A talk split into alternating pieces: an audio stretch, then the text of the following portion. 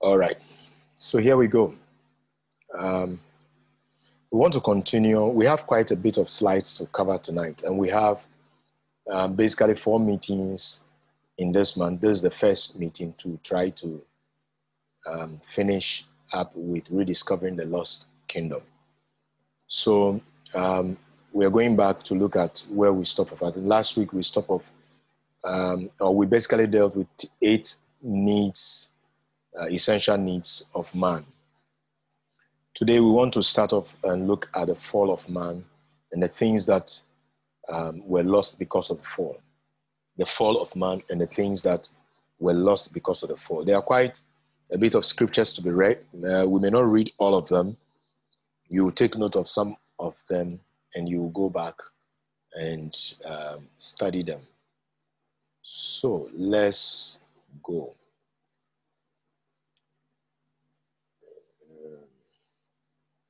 Okay, so the first thing that man lost was his sonship. Man lost his sonship. Now, when we talk about sonship, let me try to clarify some things here. Sonship is a very powerful thing, and it is one of the major components in God's dealings with mankind. Um, unfortunately, uh, in charismatism, sonship has been messed up to become man worship, and uh, some people or some, what somebody described as a, as a system of codependency, where it seems like somebody is the one at the top and everybody just look up onto him and they call the person a papa, a father, and all. But when we begin to deal with the grace of sonship, the spirit of sonship, um, it is much more higher, much more potent, much more powerful than um, the model that has been perpetuated by some so-called fathers of the faith. It has messed up people, it has locked people out of their true identity.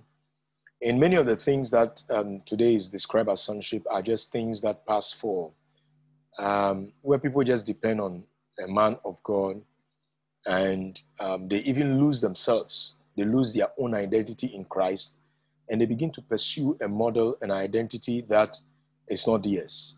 Um, I wrote somewhere uh, that many young people get blinked. They get blinked by this false image of father and son relationship. In some places, people have to actually pay.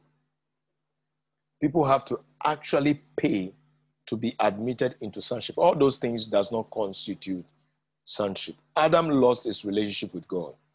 And so I wrote something like this. I said, some, something about religious Christianity that has blinkered the modern day believer, especially the upcoming generation of preachers. The endless pursuit of gifts of, um, of the Spirit and manifestation onto the deep. Oh, okay, so I'm quoting something else. Um, I have something on sonship uh, that speaks to the fact that people lose their their true self and all. That is a different thing I just read. So let's begin to examine this issue of sonship and see what is it that God has for us. So, um, John chapter 1, the verse 12, very popular scripture. John chapter 1, the verse 12. Even Jesus Christ had to relate to God as a son. The verse 12, it says that, but as many as received him, to them he gave the right to be called the children of God, to those who believe on his name. Romans chapter 8. Romans chapter 8, the verse 15 through 17, it holds a lot of principles on sonship, a lot of principles on sonship. Romans 8, the verse 15 through 17. For you did not receive the spirit of bondage to fear, but the spirit of faith of adoption, by whom you cry, Abba, Father. The, the Spirit Himself bears witness with our spirit that we are children of God. And if children, then heirs of God and joint heirs with Christ. If indeed we suffer with him, that we may also be glorified together with him. Now, I back up a bit and go to the verse 14. It says, For as many as are led by the Spirit of God, these are the sons of God. Adam, I'm not going to read the next uh, scripture. Adam lost his sonship when he fell. And um, reading Romans chapter 8, for example, there are several principles, but I just touched on one, then I can move forward. It is that principle of being led by the Spirit of God. Being led by the Spirit of God, not as in, okay, I'm having this feeling and all, but when we can do nothing um, without the Spirit of God. Adam lost that essence because that Spirit of God left him and another nature occupied him. So his relationship with God was lost. In Christ Jesus, these things are restored, and we'll discuss that much more. The second thing um, that was lost by Adam, man, was dominion, the right to rule the earth. Why is man defeated at this stage of life or in this realm of life?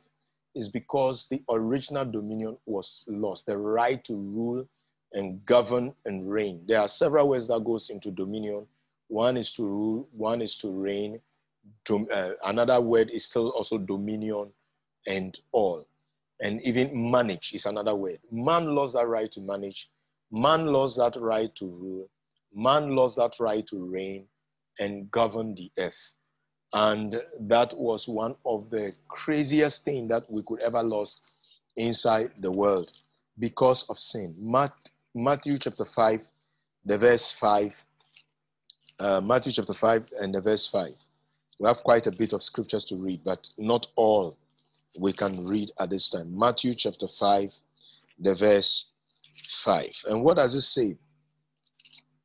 And the right to rule and dominate. It says, Blessed are the meek, for they shall inherit the earth. Adam lost this. Adam lost this. In Matthew 28, the verse 18, the Bible says that Jesus Christ, Jesus Christ um, said, All power in heaven and on earth has been given unto me. All power in heaven and on earth has been given unto me. Therefore, go. So that restoration comes through the Lord Jesus Christ. So you can you can copy these scriptures as well. Luke chapter 10, the verse 19. First Corinthians chapter 4, the verse 8. First Peter chapter 2, the verse 9. You know what is in First Peter chapter 2, the verse 9. You know what is in Revelations chapter 1, the verse 6. Then Revelations chapter 5, the verse 10. And lastly, Revelations chapter 22, the verse 5. It says that in First Peter 2, 9, for he has made us a kingdom priest, um, a royal priesthood, a holy nation, a peculiar people. It is these, or uh, these two things we've labeled so far, that Adam lost, and we are gaining this back. Sec- the third thing that Adam lost was God's spirit. I touched on that briefly earlier.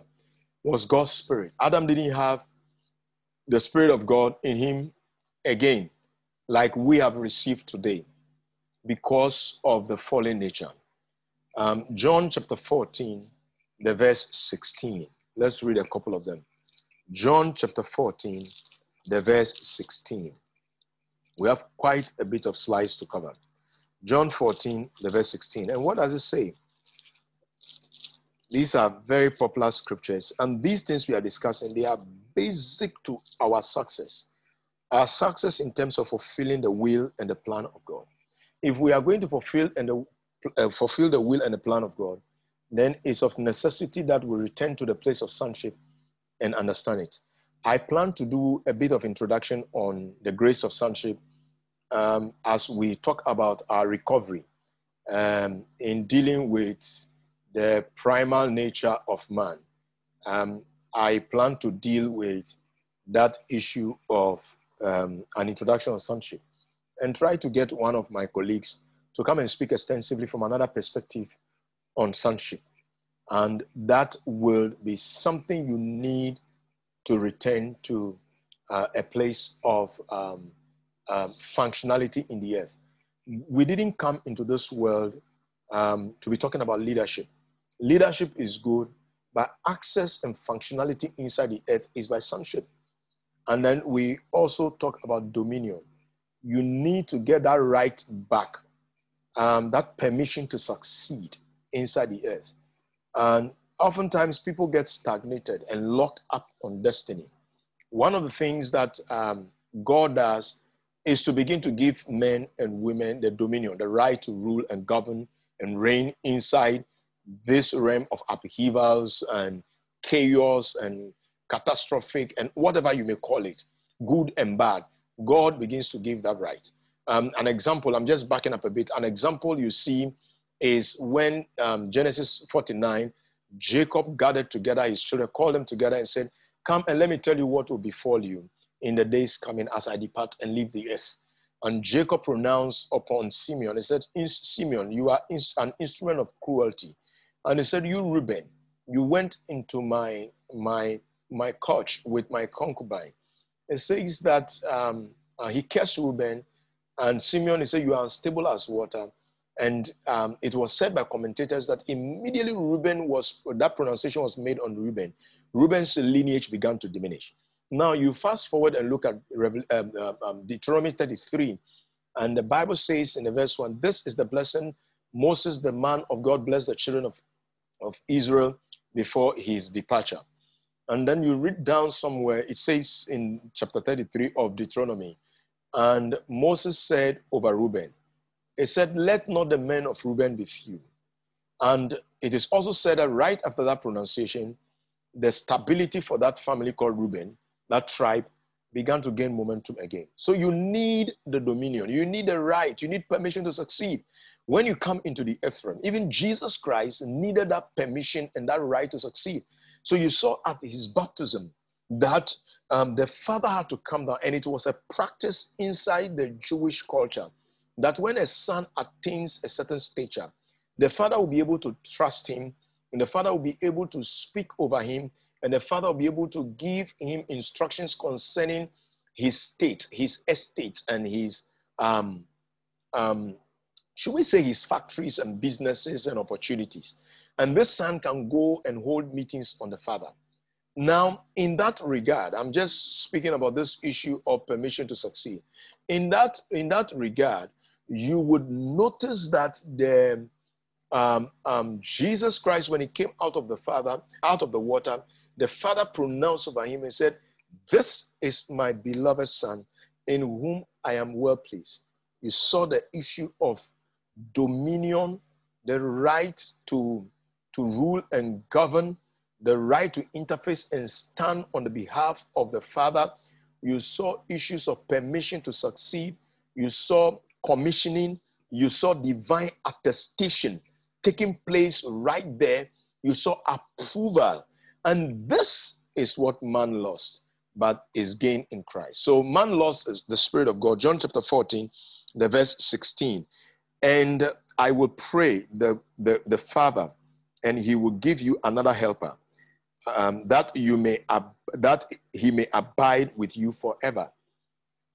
Adam lost it, but we are receiving of the Spirit of God and that will abide with us forever. So take John chapter 14, 16, Acts chapter 2, the verse 17, and then Romans chapter 8 again. Let's read the verse 11. And it says that, but if the spirit of him who raised Jesus from the dead dwells in you, he who raised Jesus from the dead will also give life to your mortal bodies through his spirit who dwells among you. We have become the habitation of God we have become a thing, we have become the place where God, um, who is of divine origin, settles in and finds expression inside my mankind. This Adam lost as well. Adam lost his provision and Adam lost his shelter. Let's flip and go to Matthew um, chapter 6. This we, we is, is, like a team scripture we will keep coming to it um, every now and then. Matthew chapter 6, the verse 33. And what does it say? It says that, but seek first the kingdom of God and his righteousness, and all these things shall be added unto you. Therefore, the verse 34, therefore do not worry about tomorrow, for tomorrow will worry about its own its own things. Sufficient for the day is the trouble or the evil thereof. Um, the verse 11 of Matthew um, chapter 6. Uh, give us this day our deliberate. Adam lost it. Adam lost his provision and shelter. Adam's shelter was the kingdom. Adam's shelter was a kingdom which was symbolized in Eden. the garden of God that was planted towards, um, uh, planted in the eastern part of um, um, that existence. And Adam completely lost it. Every provision was there. And when Adam left the garden, when he was taken out of the garden, he had to toil, he had to till. Um, Genesis chapter 3, God spoke and said, Out of the sweat of your brow you shall eat. Um, to eat out of the sweat of your brow, to struggle to find food, shelter, and comfort is out of the curse. It's never out of a blessing. So I ask that the Lord will place a blessing, and I pray that the curse of servitude will be broken off our individual lives, and that our hands and everything about us will become fruitful, and that we don't need to spin. If you read uh, Matthew chapter 6, it says that look at the lilies of the field. They do not spin. Look at the birds of the air. They do not sow. It said, These lilies of the field, they are better clothed than Solomon in his glory. I ask that the Lord God Almighty, as we are rediscovering his kingdom, will break the curse of, of lack of provision and shelter and provide for every one of us. I speak into matters of rent right now. That if any of us have issues with rent, I ask that the Lord will break the back of that limitation and release for you overflowing and abundant team of, of provision regarding your rent in the name of Jesus Christ of Nazareth. Adam lost the glory of God. Adam lost the glory of God.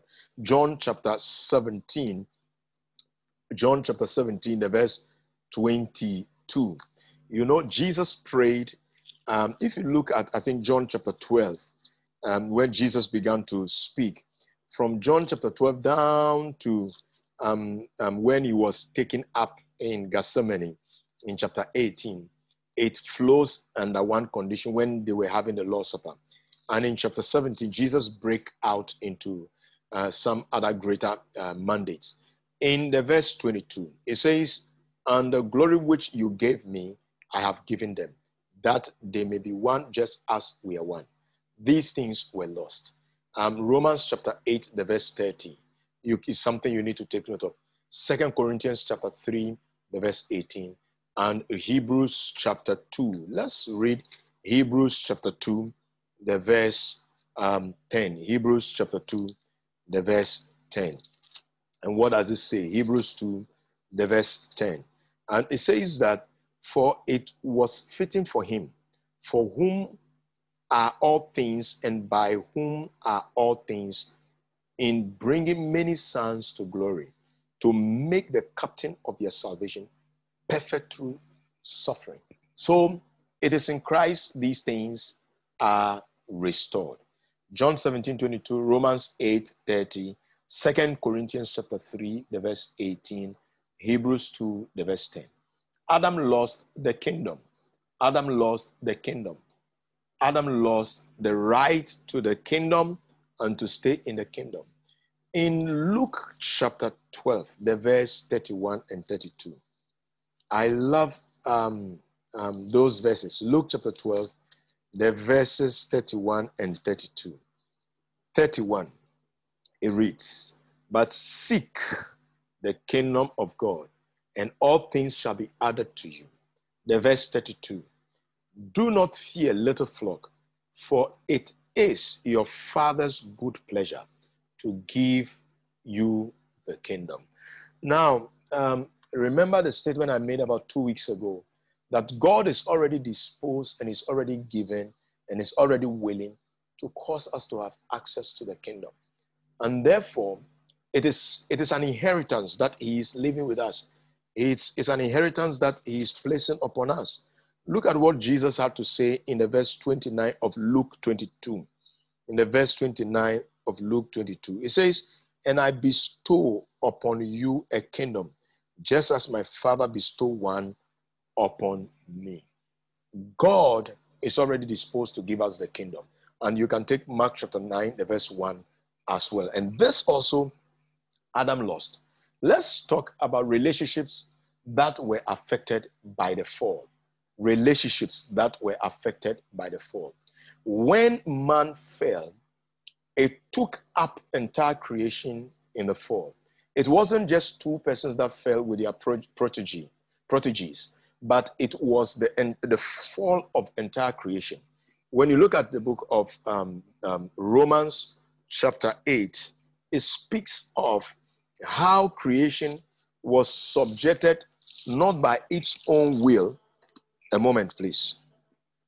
A moment. How creation was subjected not by its own will, but because the one that was in charge fell. It was the state of man that held everything in place. It was man that was in charge. And I show you something in scripture. In Genesis chapter 1, when God created everything, the Bible says that God said it was good. He observed and he said it was good. But immediately God created man, the Bible said God said it was very good. Man was the beautification, the finality, and the garnishing of God's creation. Man was the perfect manager for God's creation. But when man fell, um, everything began to fall with man. I'm just laying out down this preamble. Everything scattered and fall with man. So one of the first things that was affected was relationship between man and God. That relationship failed completely. In Romans chapter 5, we'll read a lot of scriptures. Romans chapter 5, the verse 1 and then the verse 10. Romans chapter 5, the verses 1 and the verse um, the, the verse 10. What does it say? It says, Therefore, having been justified by faith, we have peace with God through our Lord Jesus Christ. That relationship is brought back inside Christ. In the verse 10, it says that for if when we were enemies, we were reconciled to God through the death of his son. Much more, having been reconciled, we shall be saved by his life. Relationship in God is restored in Christ. But under Adam, it collapsed and fell apart. So you take those scriptures also, Romans chapter 8, 15, Romans chapter 8, the verse 15, and Second Corinthians chapter 5, the verse 18. The second thing that fell apart, remember, I spoke about when man fell, it was catastrophic. It affected every realm. It affected the heavens. It affected the depth of the sea. It affected fishes. I mean, everything. Animals began to began began to die. Human beings began to die. Fishes are dying. Plants have lost their age, their eternal age instantly and began to die. And the heaven and the earth realm became separated and went apart. That was not the original plan and intent of God. The heavens and the and the earth realm, the lines between the heavens and the earth realm was totally blurred. That man could walk into heaven and experience God, and God comes down in the cool of the day to engage man speaking about Enoch in the Bible, the, He- the Hebrew people in their culture have these writings to say about Enoch. They said Enoch kept going to God and visiting God in heaven until one day God told Enoch that it was enough. This is home, stay here. So that is why the Bible tells us in the book of Hebrews that Enoch walked with God and he was without, and God took because God took him away. It was that Enoch arrived at that place where um, it became, heaven became, it became homely in, in heaven. And God said, This is enough of home, be here. So the heavens and the earth needed not to be that separated. As much as there are heights between the earth and the heavens, it needed not to be a tax to conquer the heavens. Look at when a jet flies, the speed and the momentum it has to gather before pushing up through um, with a, tra- a trajectory. All of these things was not the original design. Man was created to live seamlessly in the heavenly realms. And uh, the Bible says Jesus Christ has held everything up by the word of his mouth. In Ephesians chapter 1, the verse 10, it says that to that intent, in the fullness of time, that God will gather up everything as one in Christ Jesus. I'm just quoting that off head, but this is what it says that in the dispensation of the fullness of time, in the dispensation of the fullness of time, times, he might gather together in one all things in Christ, both which are in heaven, which are on earth in him. Colossians chapter 1. Colossians chapter 1 and the verse 20. It says, And by him to reconcile all things to himself, by him, whether things on earth or in heaven, having made peace through the blood of the cross. Come on. I've been talking about, about we understanding the very essence of uh, the born again experience. Adam lost this thing. But do you know that that born again experience took up restoration of everything heavenly, everything earthly, everything spiritual, and everything physical? We have been brought into one realm inside Christ and through his cross. Adam lost this thing. And as we see the ages unfold and the age will be closed, Jesus Christ is going to receive all these things and gather them up as one in Him. But as we speak in its practical terms, um, um, in its functional terms, we are, but in its physical manifestation, those things or many of those things are yet to be put together under Christ. Man lost relationship between heaven and earth. Um, man lost re- relationship between um, himself and nature. Mark chapter 16, the verse 15. Jesus said, Go into all the world. Go into all the world. Go into all the world and preach the good news of the kingdom to every creature. Go into all the world and preach the good news of the kingdom. Preach the message, the gospel of the kingdom to every creature. I want to read that for you. Mark chapter 16, the verse 15. And he said to them, Go into all the world and preach the gospel to every creature. Every creature is every creature animal, plant, nature, universe. Every creature must hear the word of God. The wind that we breathe, um, the air, sorry, the air that we breathe, the wind that passes around us, the water that we drink, the fish in the sea, the birds in the air, the plants in the field and at home, the fig tree in your backyard. Hear the word of the kingdom, the gospel of the kingdom because creation was subjected and creation didn't expect. And so creation is waiting for the earnest, with an earnest expectation for the manifestation of the sons of the kingdom. Romans chapter 8, 19 through 22. Romans 8, 19 through 22. Let's push further. Relationship between, um, within mankind, man lost it. Relationship between Mark and Theophilus was lost. Relationship between Mark and wife was lost relationship between prince and mankind was lost. Man could no longer relate to one another. And we have seen this divide of sin, uh, this division caused by sin. And I have personally said that Black Lives Matter, White Lives Matter is a sin problem. It has nothing to do with some people feeling superior, but it is an underlying factor that is called sin. If we can er- eradicate the sin problem, tribalism in this country and governmental leaders that make tri- tribal sentiment comments will never, never make it because it will not be in them. But if we do not have the nature of Christ restored, tribal sentiments and comments and tribal colored lenses and name it, whatever it is, white and blue, will begin to affect our gaze and our view of life and our reaction to humanity we'll begin to see white as superior and black as inferior. And we'll begin to see black rising up to say, we are superior and want to beat back the white problem. But it is not a black problem, it's not a white problem. It is basically a sin problem. When man fell, it took everything in nature and brought it down.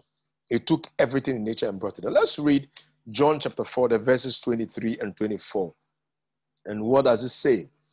It says, But the hour is coming now when the true worship, worshiper shall worship the Father in spirit and truth, for the Father is seeking such to worship him. God is spirit, and those who worship him must worship him in truth and spirit. This is not about black or white. This is not about green or blue. Paul speaks in the book of Philippians of his lineage, his background. And if you read uh, Philippians chapter 3 and read further, you will notice how he said in Christ, he counted all those things as dung, absolutely nothing, of no gain, of no value, of no substance. He considered them as nothing. Listen to what he said. He says in the verse 3 For we are the circumcision who worship God in the spirit. But that is not the correct translation. We are the circumcision worship God in spirit. It's a nature, it's a character um, that we, we, we possess. It's a skin that we live in, who rejoice in Christ Jesus and have no confidence in the flesh of whether black, blue, green, caste system, and all. All those things are abolished. Man fell, and these things came into, into being. Second, sorry, First Thessalonians 5 23 is another area. Relationship with others. Relationship with others. Let's look at Romans chapter 3, the verse um, 29 through 30. Romans chapter 3, the verse 29 through 30. And here we go Romans 3, 29 through 30. Or is he the God of the Jews only? Is he not also the God of the Gentiles? Yes, of all Gentiles also. Since there is one God who will justify the circumcised by faith and the uncircumcised through faith. You see the bottom line? It is faith in one God who will justify the circumcised by faith and the uncircumcised also by faith. So take these scriptures. First Corinthians chapter 12, the verse 13, and Ephesians chapter 2, the verse 14. Let's read Ephesians chapter 2, the verse 14 down to the verse 22. Very long passage, but I'll just cut it off somewhere. Ephesians chapter 2, the verse 14. For he himself is our peace, who has made both one and has broken down the middle wall of separation, having abolished in his flesh the enmity, that is the law, the law of commandment containing ordinances so as to create in himself one new man. I'll just stop. I'll just stop on that verse. I mean, it's it's a very powerful passage to read. Let, let, let's let's enjoy this. To create in himself one new man from the two, thus making peace, and that he might reconcile them both to God in one body through the cross, thereby putting to death the enmity. And he came and preached peace to you who were afar off, to those who were near. For through him we both have access to access by one spirit to one Father. Now therefore, you are no longer strangers and foreigners, but fellow citizens with us with the saints and members of the household of God having been built upon the foundation of apostles and prophets, Jesus Christ himself being the chief cornerstone, in whom the whole building being fitted together grows into a holy temple in the Lord, in whom you also are being built together for a dwelling place of God in the Spirit. Come on, this is our true living, this is our true skin man lost relationship even with the demonic realm. Satanic powers and all began to dominate man. It is, it is all of this. So when we look at salvation, the word salvation is soteria. And there's another word in the Greek that is sozo. Sozo means to deliver, to snatch out of harm's way. Soteria is analogous. Soteria is a, a statement, it's a sentence. It means to be healed, to be saved, to be delivered, to be prospered, to be preserved, and all. Man lost that authority and control and influence and command over demonic powers. But in Christ Jesus, it is restored. Luke chapter 10, it says he gave us power to tread on serpent and scorpions. Come on, so write these scriptures. Luke chapter 10, 19, John chapter 12, the verse 31. John chapter 12, the verse 31. John chapter 16, the verse 11. Colossians chapter 2, the verse 15. And I want to read that. Colossians chapter 2, the verse 15. Colossians chapter 2, the verse 15. And what does it say to us? Colossians 2, the verse 15. It says that, um, let's read from the verse 14. Having wiped out the handwriting of requirement that was against us, which was contrary to us, and he has taken it out of the way, having nailed it to the cross. The verse 15. Having disarmed, please hear this and hear it well and live in the power of it.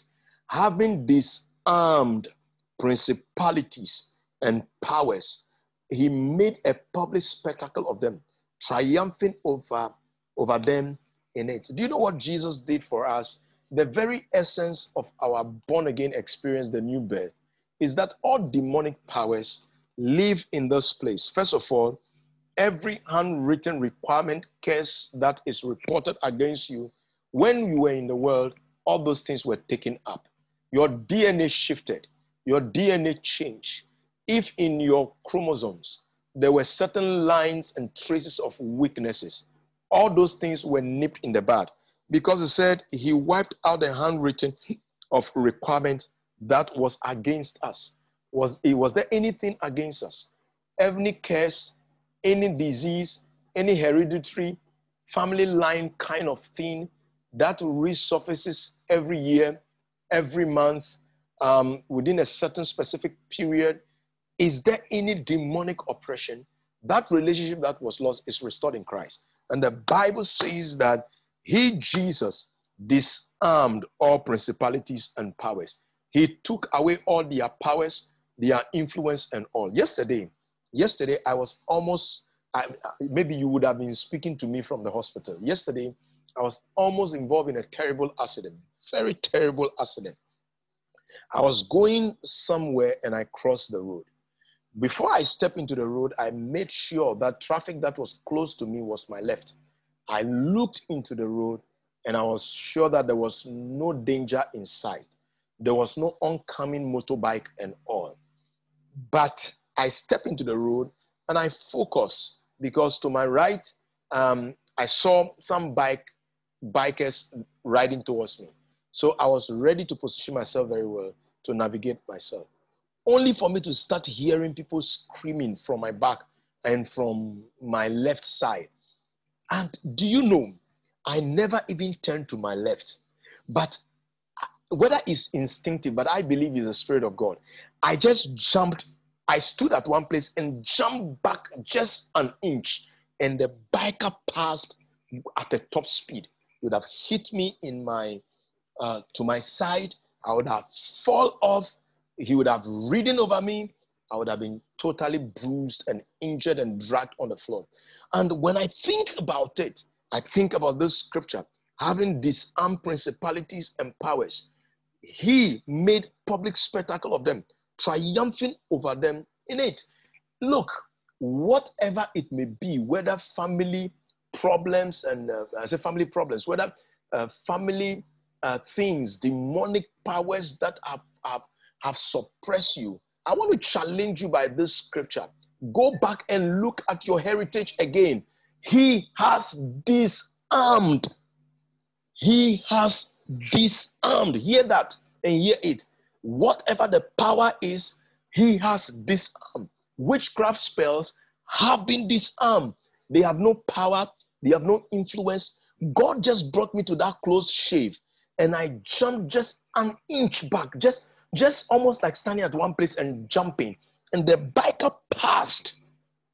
I didn't look left, I didn't look right again. I just continued and crossed the road and went to sit down, and it was as if nothing happened. I mean, you come too close to death and you are snatched out of harm's way.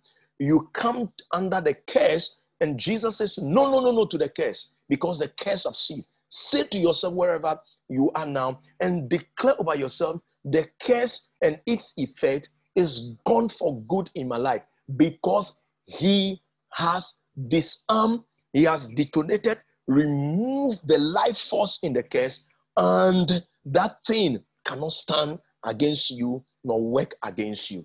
Go out the chest out and live free as a kingdom person. Let's touch on bondage of corruption, the bondage of corruption, the bondage of corruption. Um, Romans chapter 8, the verse 19 through 21. Romans chapter 8, the verse 19 through 21. That biker would have just, I, I, I, sat down, I'm like, oh God, you took me out of death.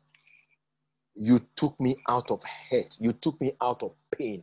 You took me out of frustration. You took me out of something that would have altered my life. I could have had any bone broken. I had a friend, we were outside.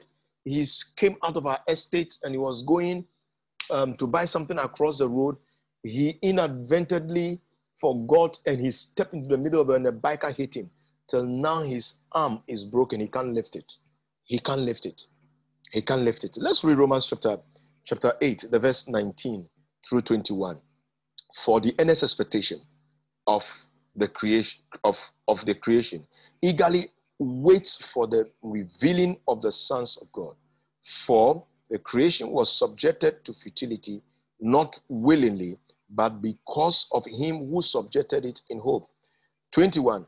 Because creation itself also will be delivered from the bondage of corruption into the glorious liberty of the children of God. Into the glorious liberty of the children of God. Of the children of God. We stand in this place and we are singing the bondage, that entire creation. That is where everything is disjointed, everything is broken, everything is messed up, everything is not in order we stand in this advantageous place where God is restoring us so creation can be restored and gain its life back. Creation can be restored and gain its life back. Now, let's touch on the process of salvation. Let me just see. Maybe we touch on the process of salvation and we we may um, yes we may end on the process of of salvation. Let me just see something.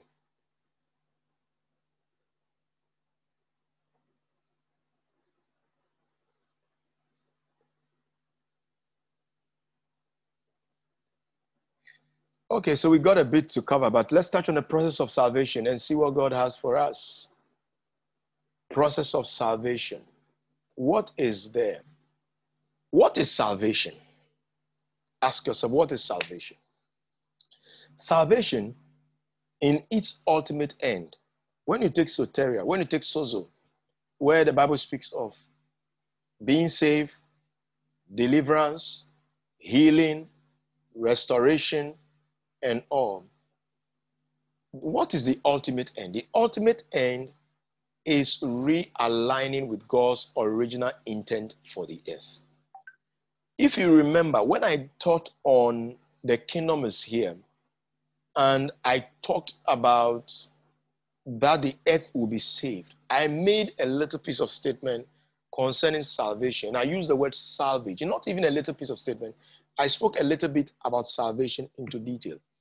So we saw how salvation was expansive, that the broken ruins of nations and life and families and cities that were deserted will be brought back into alignment to, of alignment of God's glory alignment in alignment with God's glory and very intent. The intent for salvation is that the earth will return to God's original plan. Mankind will be restored in terms of relationship with God as his father, uh, uh, as our king and our father, and that everything that was lost because of the fall of Adam, remember the fall of Adam took the entire creation down.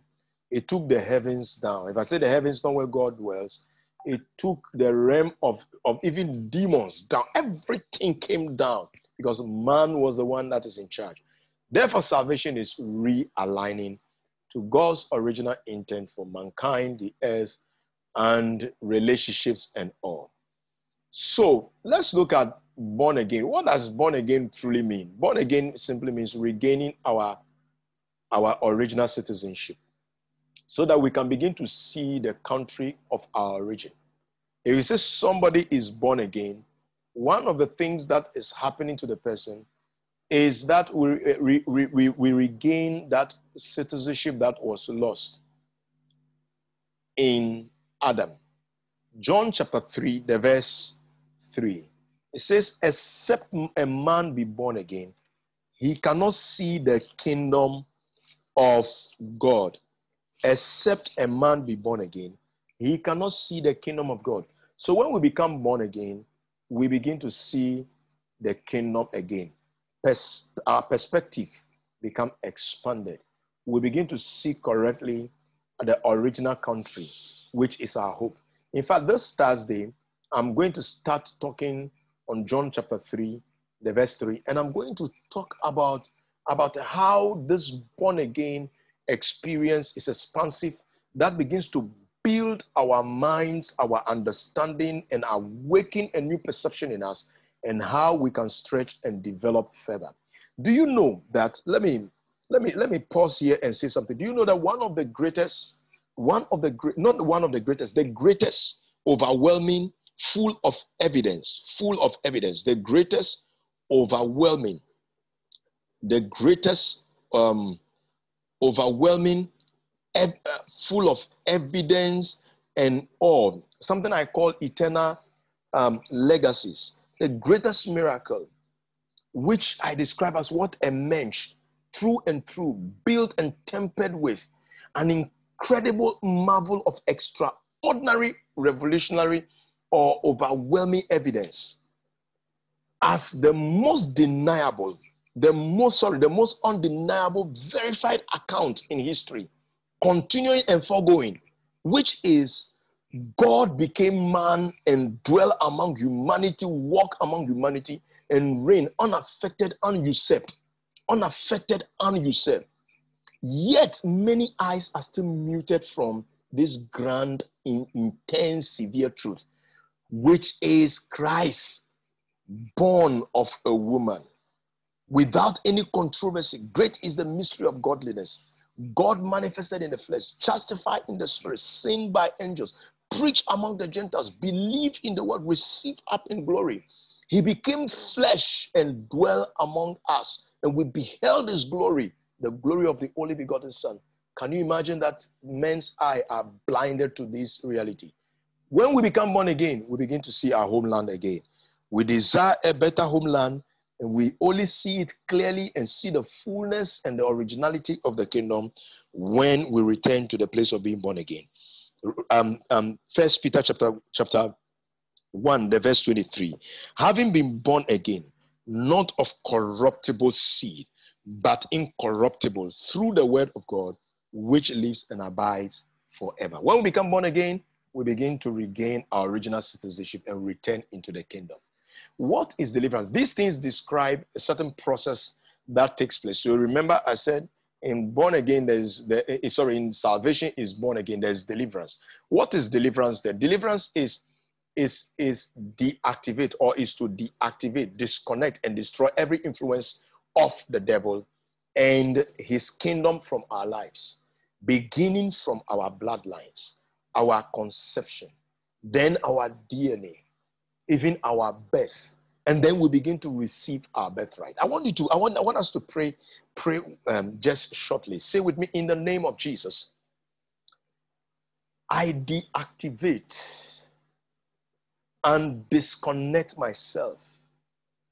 I destroy every influence of the devil and of his kingdom in my life anything in my bloodline, in my conception, sitting in my DNA, anything that came at the point of my birth that has stolen my birthright, I command deliverance for myself now in my spirit, in my soul, and in my body.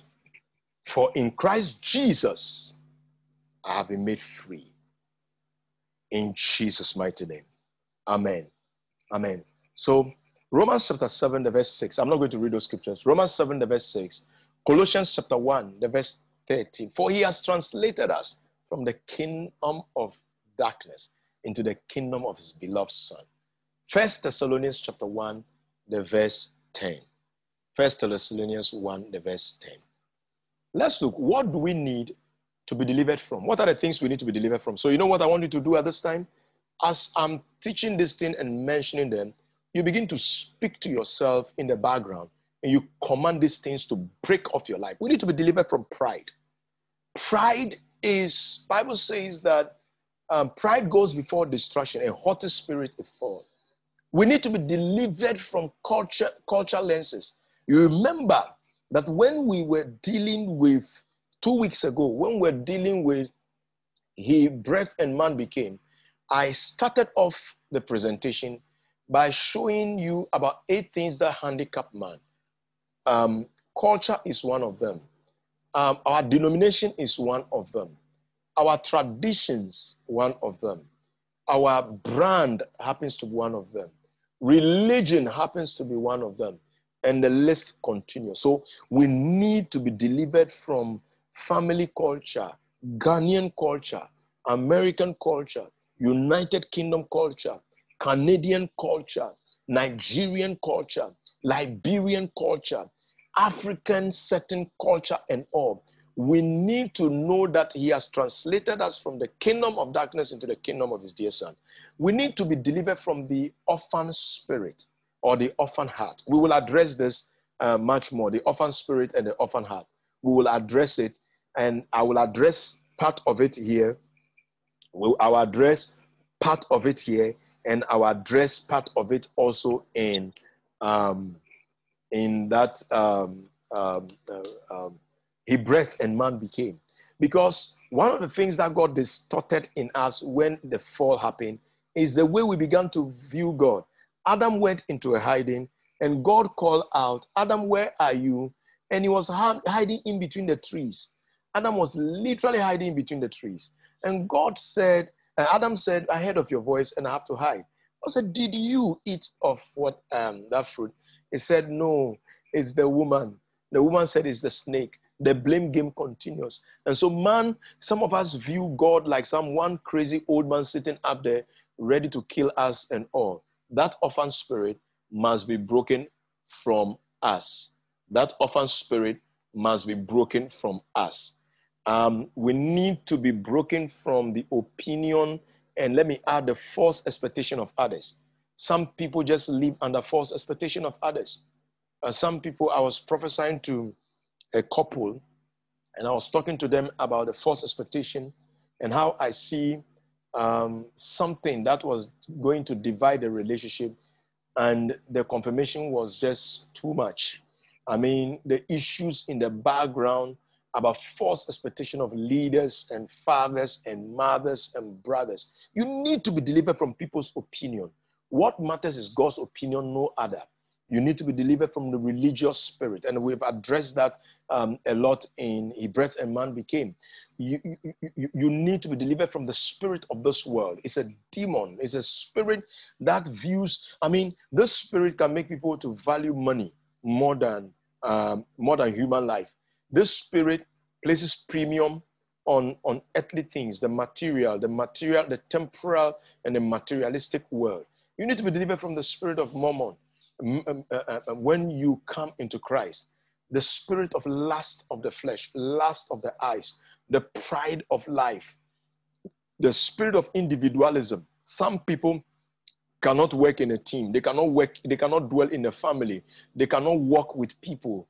They are called I walk alone. That demon you need to be broken from. And so one of the things God have done for us is that when we become born again, he brings us into the family of both angels and men so that we can learn how to relate and live. The spirit of pleasure. Some people are just pleasure seekers and all they are giving to is pleasure. They get money, they want to buy this, they just want to sweet themselves. They just want to cause themselves. All of those spirits. I'm not saying don't have fun, but those spirits that keeps you bound, you need to be delivered from. Fears and insecurity, fear of the unknown. I mean, I remember years back, I was just be there and I'm just afraid. I don't know what I'm afraid of. And I've ministered to people who have been in through such experiences. And we broke the power of fear and insecurities. These things have even spoiled people's home and their marriages. The woman is not just secure, does not just feel feel secure and afraid about everything. The spirit of poverty, this one we need to break from. We need healing from emotional wounds and traumas. How father treated you, abuses from husband, abuses from boyfriend and wife and, and girlfriend that has traumatized people that some people can no longer love again. That deliverance lies in the salvation experience. Let's talk about redemption. Let's talk about redemption. In salvation is redemption. Redemption is receiving or buying back everything we lost or was stolen from us. That is redemption. We are buying back, we are receiving back everything that was lost. Take these scriptures. Take these scriptures. First Corinthians chapter 1, the verse 30. First Corinthians 1, the verse 30. Galatians chapter 3, the verse 3. Galatians chapter 3, the verse 3. Hebrews chapter 9, the verse 12. Hebrews chapter 9, the verse 12. And First Peter chapter 1, the verse 8. First Peter chapter 1, the verse 8. Let me read just a couple of them. First Corinthians chapter 1, the verse 30. And this hear what it says. First Corinthians chapter 1, the verse 30. But of him, you but of him you are in Christ Jesus who became for us wisdom from God, righteousness and sanctification and redemption. Now, let's read Galatians. Galatians has something powerful to say. Galatians chapter 3, the verse, um, the verse 3.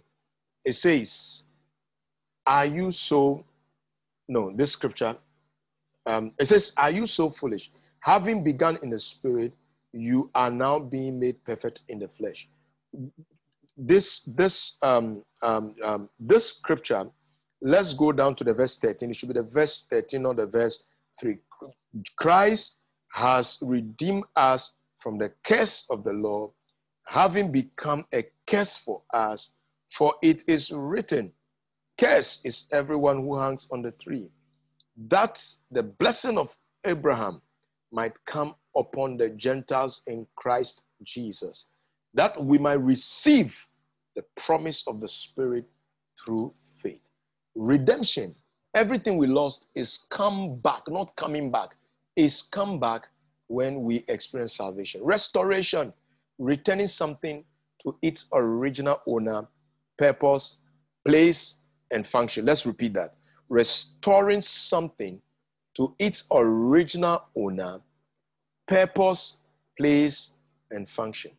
You remember the statement that said, um, all other things are functioning in terms of what God have asked them to do, but man is out of place. Then also remember the statement in Romans chapter 8 that speaks to the fact that creation is taken up in the fall. And restoration through salvation is that everything will return to its original owner, who is God, and to its proper place of functionality and purpose. Um, Acts chapter 3, the verse 21. Whom heaven must receive until the times of restoration of all things, which God has spoken by the mouth of his holy prophets since the world began. So, why is Jesus still in heaven? It is that the restoration of all things must happen. When we come into salvation, something happened to us called it is called transformation.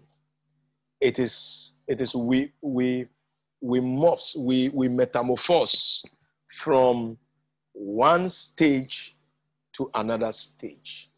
And it is dramatic outward change by manifesting the new man or the new creation that is within there is a change and a transformation that takes place on our inside. And this change and transformation becomes evident in what we say and how we say things, how we address humanity. This becomes evident in how we react and respond to things. So let's read one scripture. Take them, Second Corinthians chapter 5, 17, um, chapter 3, the verse 18, and then Romans chapter 12, the verse 2. Let me take it again. Second Corinthians chapter 5, the verse 17, then Second Corinthians chapter 3, the verse 18, and then Romans chapter 12, the verse 2.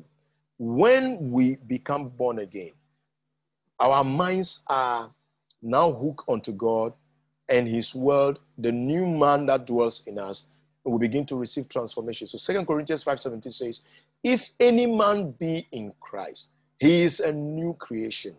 All things have passed away. All things have become new. All things, all things means all things. All things about you have become new. You may stumble and continue to talk the way you talk for, for some time in terms of maybe harshness and all, but the transformation lives in your spirit. And as you continue to yield your being to it, that transformation takes over every aspect of your life. When we talk about salvation, inside salvation is something called manifestation. We begin to reveal God's kingdom. We begin to re- reveal our kingdom sonship to creation around us. And creation begins to dance and respond to that endless expectation to which they have been subjected to, that the sons of the kingdom will manifest. Let's read um, the scriptures that are there, but let's read First Corinthians 12, 17. So Romans chapter 8, the verse 19, and then First Corinthians chapter 12, the verse 17. And listen to what it says. It says that if the whole body, um, First Corinthians 12, 7, not 17, 12, 7, but the manifestation of the Spirit is given to each one for the profit of all. Speaking about the gift of the Spirit, but alluding to manifestation. Manifestation, you know what it means? It means to proclaim. Manifestation means to make it evident. Manifestation means to show, to wear it upon. That transformation that has taken place in our spirit begins to become an outward man, a mantle that we wear that evidences our sonship, our rulership capacity, where we begin to function in areas of creation to bring control, rulership, government, where we begin to bring solutions, creativities in the areas of engineering, in science, in finance, in agri, every facet of humanity, the earnest expectation of creation. Um, when creation was not um, given to the sub- subjugation, but through the fall of man, creation was subjugated, but now awaits the sons to be made manifest. So when we come into the, the, work of salvation, the life of the kingdom is crafted inside us, sonship is crafted inside us, and we ought to begin to live from that, that place. The next thing we find that accompanies salvation is repentance, the action or the process of returning to our original way of thinking by renewing our mind with the word of God. That you need to be doing constantly. That you need to live in. You need to give yourself to the word of God. You need to meditate upon the word of God. You need to allow the word of God to confront your philosophy, your culture, your ideology. And you don't need to behave an American. You don't need to behave Ghanaian. You don't need to behave um, um, uh, Nigerian. You need to behave the son of the kingdom. And that flows through a new thinking system that God infuses you with, a new thinking system that God infuses you with. So I'm going to, let me see um, how much more um, is left under this so that, okay, so we have just, we have just something to look at. So I'm going to stop uh, pretty soon. Then we can get into question and answers and then we call it um, a good day. So let's read Romans chapter 12 the transformation of our minds and our hearts needs to bring us into. Let's read Romans chapter 12, the verse 2. And do not be conformed to this world, but be transformed by the renewing of your mind, that you may prove what is that good and acceptable and perfect will of God. Do not conform to the world. Do not conform to Ghanaian. Do not conform to America. Do not conform to, your village tradition, your grandfather's rhythm, your father's rhythm, culture. Do not conform to the world's system of thinking, philosophy, pronouncement, um, given to, but be transformed by the renewing of your mind, by the renewing, by the repentance. Metanoia is the word. Um, sorry, metanoia is is the word. Uh, is, is, yes to me, to to to repent is metanoia. To repent is metanoia. To renew your mind, change the way you think, that you may prove. We can only prove the will of God when we have a transformed, renewed mind and perspective. When we have that expanded perspective that is hinged on the kingdom. And that is the only point we can honor God. So we come back next week and we begin to look at our purpose reinstated. We come back and look at our purpose reinstated. So I want to stop here and um, let's get into um, let's get an interaction. Let's interact. Let's interact.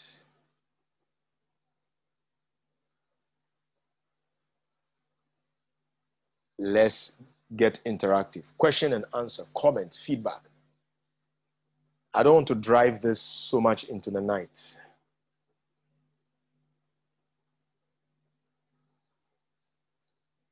Who has a question or who has a comment? Who has something to enlighten us on?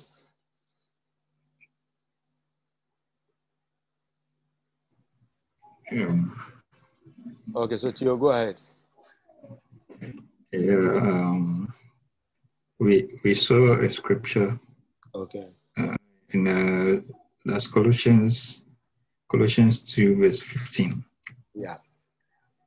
And then uh, uh, you know i thought it's it's it's so you know it's very powerful when you also look at the other translations. Hmm um, for instance when you look at the new king james version hmm having disarmed principalities and powers mm. made a public spectacle of them Mm. triumphing over them over them in it mm And I thought, wow, that that's that's so powerful. So uh, you know, there are powers and principalities. mm yeah, but I mean, yeah, but some uh, like here, like here in the US, you know, people live like, oh, you know, uh, life, life just goes, you know, as Okay. if nothing matters. Mm. But yeah, so when I read this, I'm like, there are principalities, hmm uh, and then in uh, in other translations, it says that rulers and Mhm. authorities. hmm Like, ooh, authorities. So, um, you know, it's really it's really goes to me. It really goes to me. Yeah, Great. really. There are principalities, there are rulers, there are thrones, there are wickedness.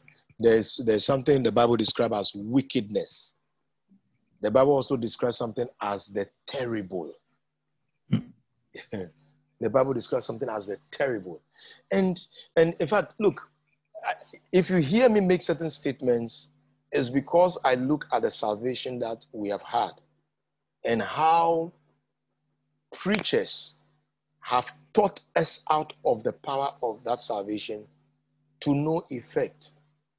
For example, that the Bible says that he has disarmed. He has disarmed, he has disarmed. That is what it means. We try to garnish it, we try to play around it, we try to do something to it, we try to give some interpretation to it to make it look and feel good. But the Bible says he has disarmed principalities, rulers, thrones, dominions. And you know, this is it. In the Greek culture, when a king, usually kings go to war and they lead their troop and they go to war. When they go to war and they capture enemy forces um, who are taken um, as prisoners of war. When they come back into their city, cities back then had giant gates that were as tall as whatever you could think about.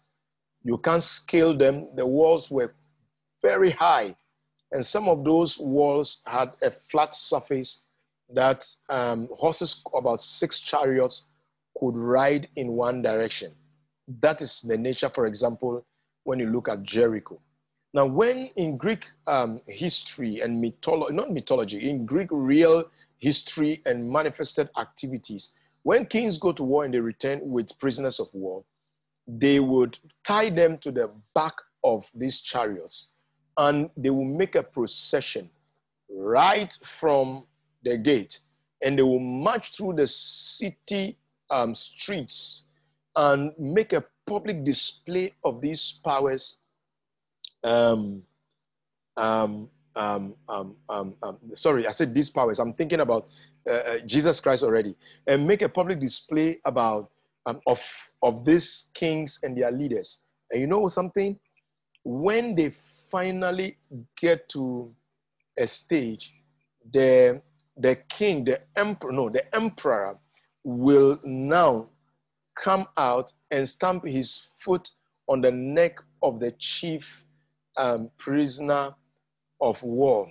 It may be the king from the other country they conquered, or it may be um, the highest high profile officer on the ground. The emperor, the king, will place his right foot on his neck. And so the Bible says, You shall place your foot upon the neck of your enemies. Now, that scripture again, Colossians 2:15, it says, And he spoil, he spoil. That word is an action term. It's like Chinese movie you watch, where Jesus Christ, and then bringing in Psalm 24, he spoil principalities and powers. And so the Bible says, Lift up your head, you gates, and be lifted, you everlasting doors, for the King of glory to come. Then he said, Who is the King of glory? The Lord mighty and powerful. See Jesus Christ in action, spoiling principalities and powers, tearing them apart, removing their armor upon them, piercing them through with the sword, cutting off heads, decimating bodies everywhere, pieces of bodies strewn, demonic bodies strewn everywhere.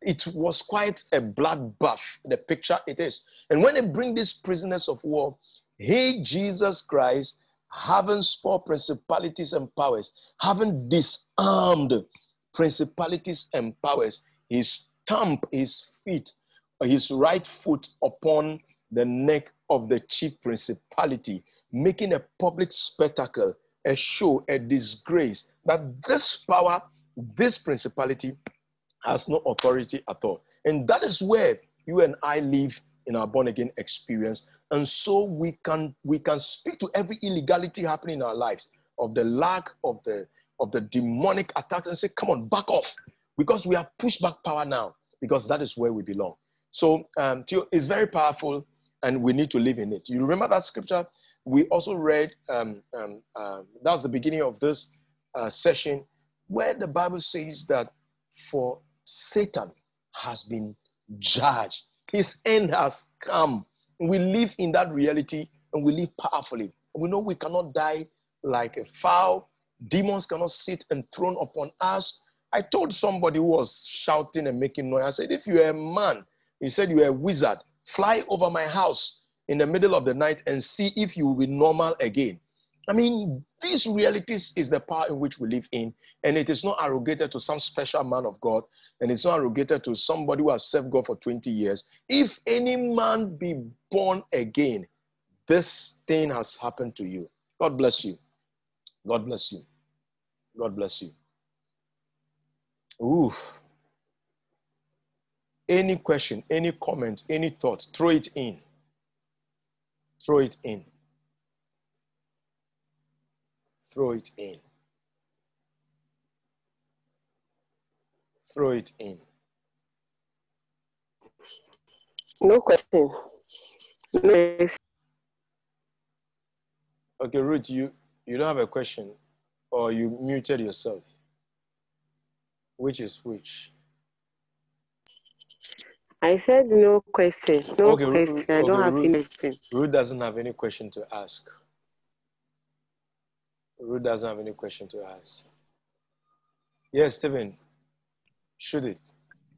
Yes, I, I joined late, but uh, one thing that you said that struck me was about the authorities, like dealing with the principalities and all those authorities, meaning the authorities that we even have in our nation, Mhm. there could be a force that is backing them.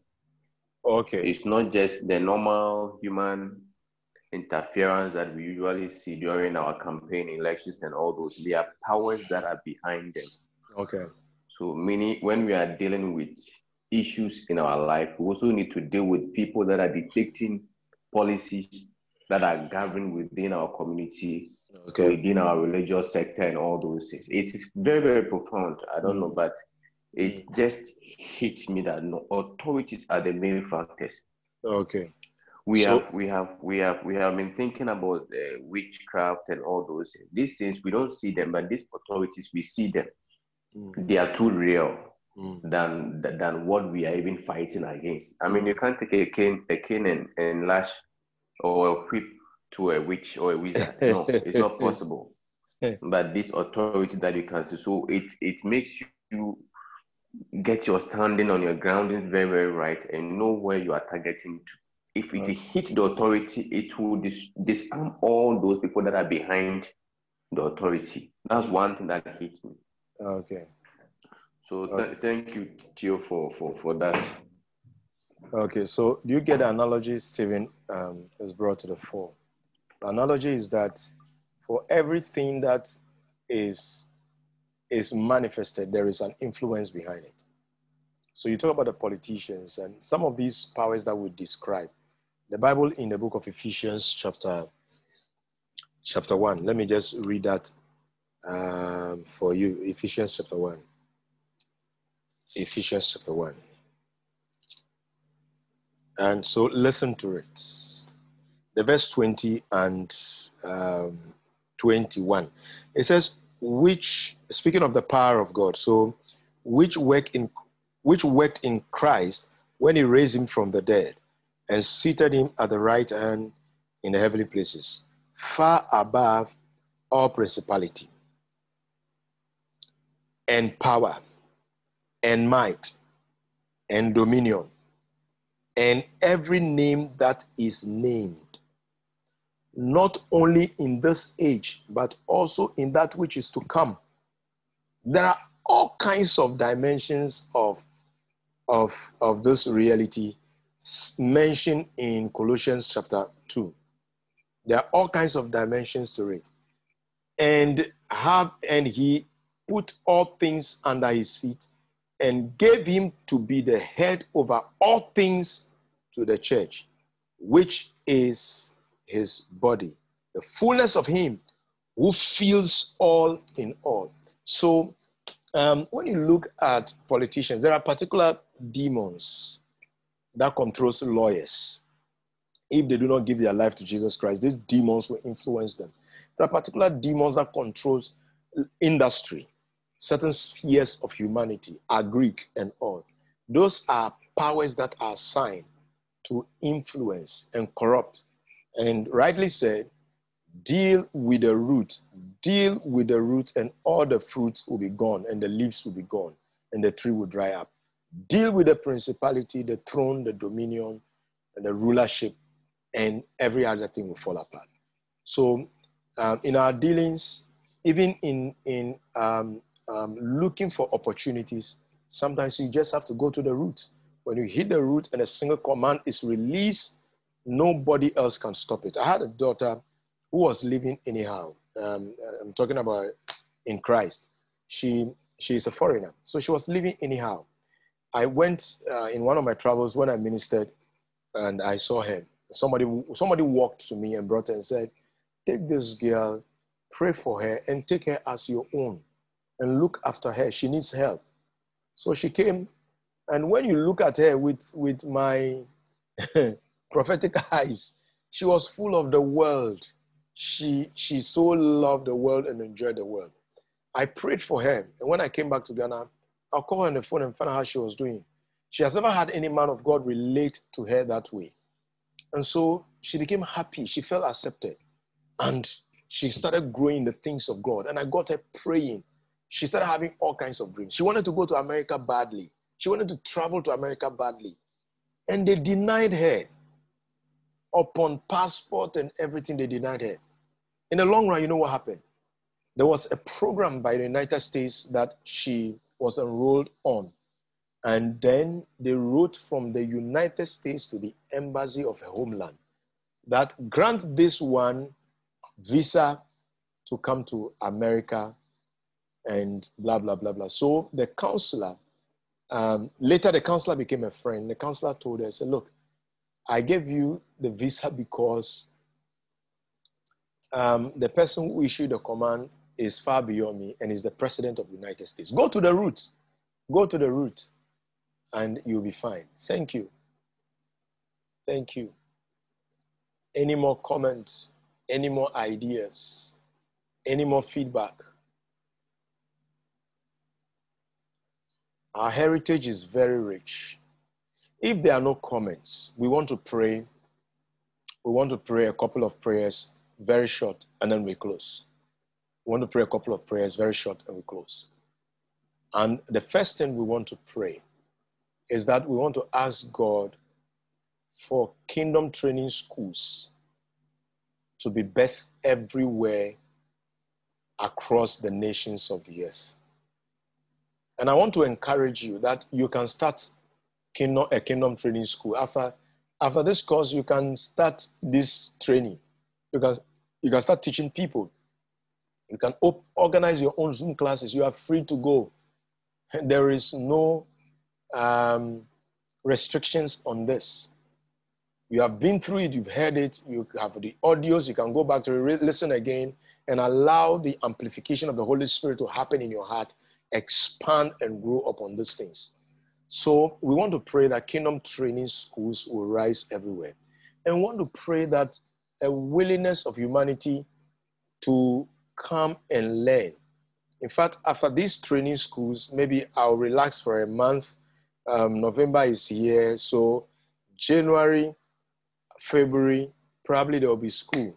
And then it will be on and on and on and on. So we're going to open registrations and all for people to participate in this school. And there are more programs and courses. So we are praying twofold. God, let Kingdom's training schools be raised everywhere and let the heart of men be stirred towards the kingdom to come learn uh, the ways of the kingdom. Let's pray. Father, in the name of Jesus Christ of Nazareth, Lord God Almighty, we pray that everywhere across the nations of the earth, across the United States, I use my brothers in the United States, my sisters in Ghana, and brothers in Ghana, um, our dear sister in Nigeria.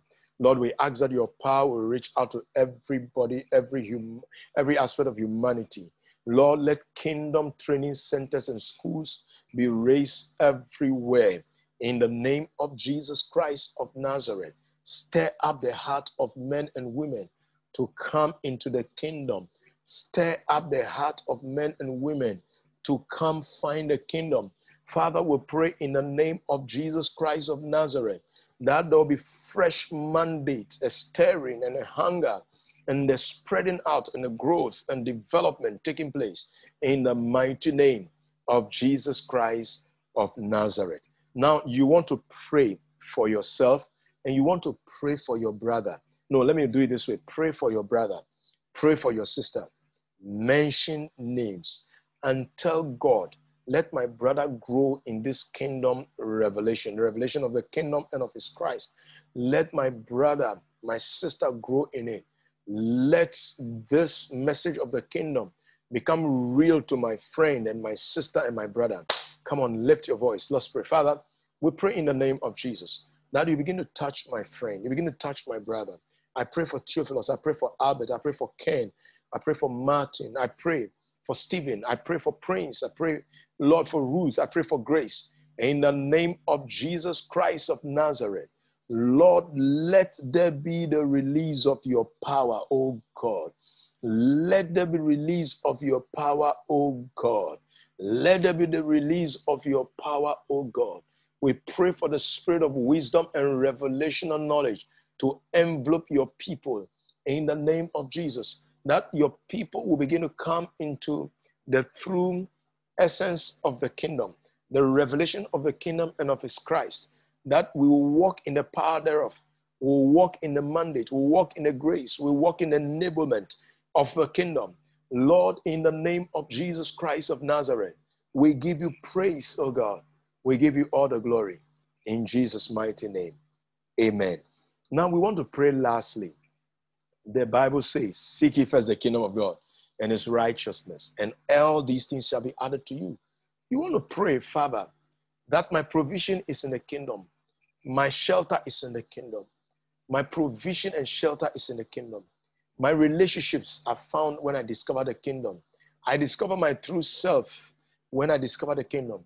Right now, let there be release of provision, release of finances, and, and break out all those limitations that the enemy has placed in your world and cause a mighty release to happen to you.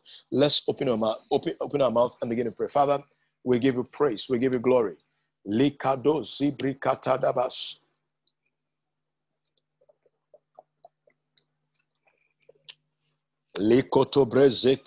sibiribi. Aya soka padiziketo dedebe. Leko bradaraba shugi bazukinderes. Makoto prikado zigi bahados. Lendo zebrekandaba zokoto dodobosh. Mahazeki moziki barakoto zibiribi. Let there be the release of provision, of rent, of accommodation, of school fees, of scholarship, of food, oh God, of business, of ideas, of protection. Oh God, in the name of Jesus, we pray that, Lord, powerful grace of yours that speaks to the discovery of the kingdom and, and the release. Libroho zati gibahadas. Rado zekete dedebes. Moho palakudi zako prehezi. Rada kodi gabadagaski. Mokaleke do zeke mahados. Randaba zokoto dedekete. Mazigi digado zike prekados. Losi prandaraba shikete dede. Mogadadaba zuge brokalelebe. Rondadadaba zoki brakate dedebe. Lego da zika dododobo sheketeke. Randadadaba zuke prakato dadaba. Rodobo zekete dedebe kabadadaba. Lo zeke prakadadaba sugidi gabat. Ronte dedebe shokatadaba. Lusi kabraka do digi brakatagado. Rokete kete kabarakato dododobo. Mandododobo sheke brakadadaba. Randododobo zike dedebe kabaraba. Rondododobo kabarabadaba. Ayandododobo zokotododobo. Rondododobo jeke dedebe jike dedebe. And aladaba zoko dododobo. Randododobo shatadadaba kaba. Alaba zoko dododobo zeke dedebe. Randadadaba zeke dedebe. Randadadaba shoko tododobo. Randododobo shadadalaba. Rakaba dodobo zeke dedebe. Andadadaba zeke dedebe. Randododobo zeke dedebe. Randododobo zoko tododobo. Arandadadaba zekatedebe. Alandadalaba zokotodorobo.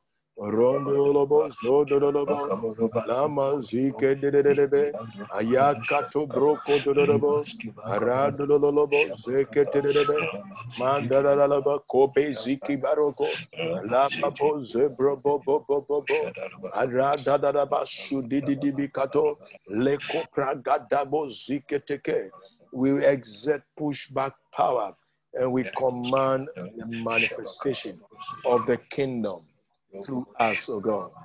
We give you praise. We give you glory. We give you honor. We exalt you in the name of Jesus. Thank you, Lord. Thank you, Holy Spirit. In Jesus' mighty name. Amen.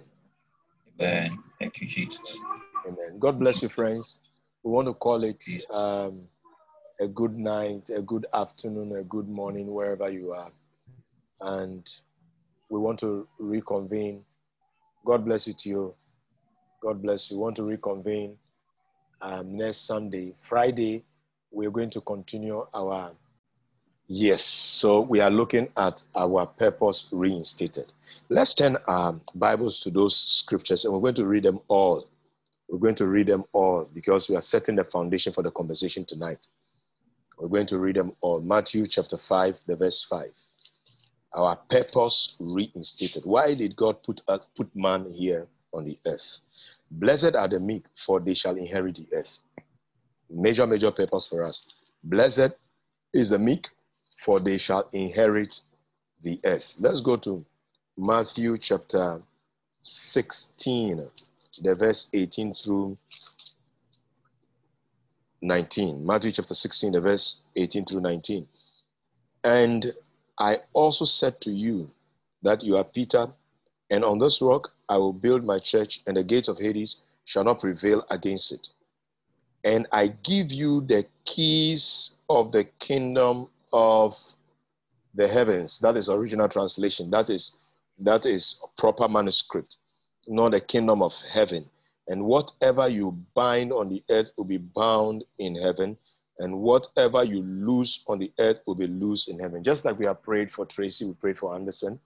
What we have done essentially is to legislate. Bind does not does not mean to start with I'm binding a demon, I'm tying, tying up a demon but it means to legislate, to make a decree, to pass a law. So whatsoever we have passed a law um, over, whatever law we pass over a matter, that essentially is our purpose. Is our purpose is to rule, is to govern. Matthew chapter 28, the verse 18 through 19. Matthew 28, the verse 18 through 19. And these, these references are powerful. The meek will inherit the earth. He has given us authority of the king, of access to the keys of the kingdom of heaven, access to the treasures of knowledge and wisdom and counsel that we must make to pass in the earth. The verses 18 and 19 of Matthew 28. And Jesus came and spoke to them, saying, All authority, all what? All authority has been given to me in heaven and on the earth. All, there is nothing left out. And you have to believe God and take it as God says it's all authority, all authority has been given to me in heaven and on earth. Therefore, go or go therefore and make disciples of the nations. Go therefore out of that position of all authority and power and dominion and rulership and counsel and wisdom having been given to me, Christ, go in that same power and go and colonize the earth, make disciples, baptize them, um, um, indoctrinate them, initiate them into my name, the name of the Father, the Son, and of the Holy Spirit. Let's read Mark chapter 16. Mark chapter 16. And you'll notice that our responsibility is not enormous. As far as God is concerned, it's never, never enormous our responsibility, verse 15 down to 18. And he said to them, Go into the world. He didn't say sit side by side with the world. So I've done this series, um, uh, and I'm sure many of you were, were in there when I talked about the kingdom is here. And we've looked at this scripture into detail. So I don't want to so much dwell on them, but to read them into your hearing and read them over you. Because Revelation chapter 1, I think the verse 6 says that both he who reads and he that hears are blessed. So once again, and he said to them, Go into the world and preach the gospel to every creature. He who believes and is baptized, is initiated, will be saved. But he who does not believe will be condemned. And these signs will follow those who believe. In my name they shall cast out demons. They shall speak with new tongues. They will take up serpents, and if they drink any deadly thing, it shall do no do do no no harm to them they will lay hands on the sick and they will recover they will lay hands on the sick and they will recover so it continues on and on and on and on this is our purpose reinstated and we want to we want to move in that power we want to move in that power So let's look at it. Um, restoration of the kingdom. Restoration of the kingdom. If we say the restoration of the kingdom, we are dealing with the fact that God is actualizing, making visible, making manifest, making available to us, and allowing us to gain access to every aspect of the kingdom and to function in it and to make it evident in the earth. That is what will be described as the restoration of the kingdom. So, um, from that time, Jesus came to preach and he said, Repent, for the kingdom of heaven is at is at hand or is near or is imminent. All those three are exactly what it is. Restoration of the kingdom. Fear not, little flock, for it is your Father's good pleasure to give you the kingdom. This is our purpose for living that God will give us the kingdom and that we will reign and rule with him and for him. And he said unto them, Verily I say unto you, that there are, uh, are some of you who stand here, some of them, some of them that stand here, which shall not taste death till they see the kingdom of God come with power, not just with any ordinary entrance, but evidence with power. Matthew chapter 16. Okay, so let me mention that scripture. Maybe you are not seeing it well. Mark chapter 9, the verse 1. And I say, and I and he said unto them, Verily I say unto you that there are some of them that stand here which shall not taste of death till they have seen the kingdom of God come with power. And some of you, some of us, we shall not taste death until we see the manifestation and the evidencing of the kingdom. And so we proclaim that over Tracy, we proclaim that over Anderson, we proclaim that over you, we proclaim that over everybody because you shall not see death until you have seen the kingdom of God fulfilled and manifested in the earth. This is covenant promise. Lay hold of it. Mark chapter 9, the verse 1. Grab it, walk in it. I shall not die until I see my purpose as the kingdom of God come with power and authority and dominion and fullness. That is what Jesus has promised us. We proclaim it in the name of Jesus. The kingdom of God in the name of Jesus. and fulfilled in my life. Amen. In the name of Jesus and God's plans Amen. in my life. Amen. That is it. Matthew chapter 16, the verse 28. Assuredly, I say to you, there are some standing here who shall not taste death till they see the Son of Man coming in his kingdom. Ah, I love that. He didn't even say the Son of God, but he said what? The Son of Man coming in his kingdom, which evidences the fact, which buttresses the point, which validates the point that fulfillment of the kingdom or the kingdom age begins with within the context of man, the Son of Man, not the Son of God, angels. We continue. Luke chapter 9, verse 27. But I tell you truly, there are some standing here who shall not taste death till they see the kingdom of God come. Till they see the kingdom of God. Let's continue. The kingdom and grace. Let's talk about the issue of the kingdom and grace. Let's talk about the issue. And I've done some teaching on the kingdom and grace on, on Facebook, which goes beyond this notes anyway. The kingdom and grace. The Bible says, Therefore, since we are receiving a kingdom which cannot be shaken, let us have grace. Let us have grace. So let me make one or two comments on this. Let us have grace the kingdom of God or receptivity of the kingdom of God is intricately linked to, sorry, receptivity of grace is intricately linked to receptivity of the kingdom. There is grace that is meant for kingdom living. And so it says, since we are receiving a kingdom which cannot be shaken, let us have grace. And then if, if you read further, that we may serve God with reverence and godly fear. It is called kingdom living. So to be able to manifest the kingdom, it requires a certain type of grace. And if you position yourself to receive that grace, God uh, position yourself to receive the kingdom, God supplies this grace to you. So check my Facebook. I think I did about four, four Sundays or three Sundays on that, where I talk about the kingdom of God. Sorry, grace. Grace is empowerment for kingdom living. You have much more to catch on that. Why God won't pour out his spirit? Why God won't pour out his spirit? Because many are still expecting, oh, Lord, pour out your spirit. Why God won't pour, out his spirit? The point is that the Holy Spirit has come to administrate the kingdom. The Holy Spirit is here. He is here, and we are, it's not saying that God would, cannot send out a manifestation and glory and a movement and all, a sweeping movement and all.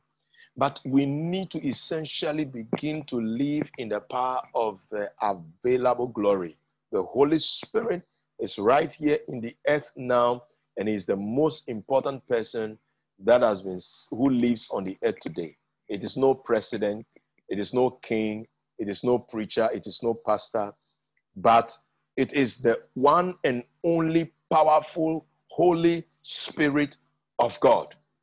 One and only powerful Holy Spirit of God. The Holy Spirit has come to administrate. So, kingdom is the country. Kingdom is therefore the country. Grace is the system of governing. Now, now there's another perspective to this matter. We, um, in an environment of religion, there are a lot of punitive, puerile kind of leadership and all. Where you commit one sin, they throw you on a black bench. Where they ostracize you, like I was saying this the church is the organization that kills its people more than any other organization. We will ostracize, we will kill, and we will destroy. We kill our wounded soldiers.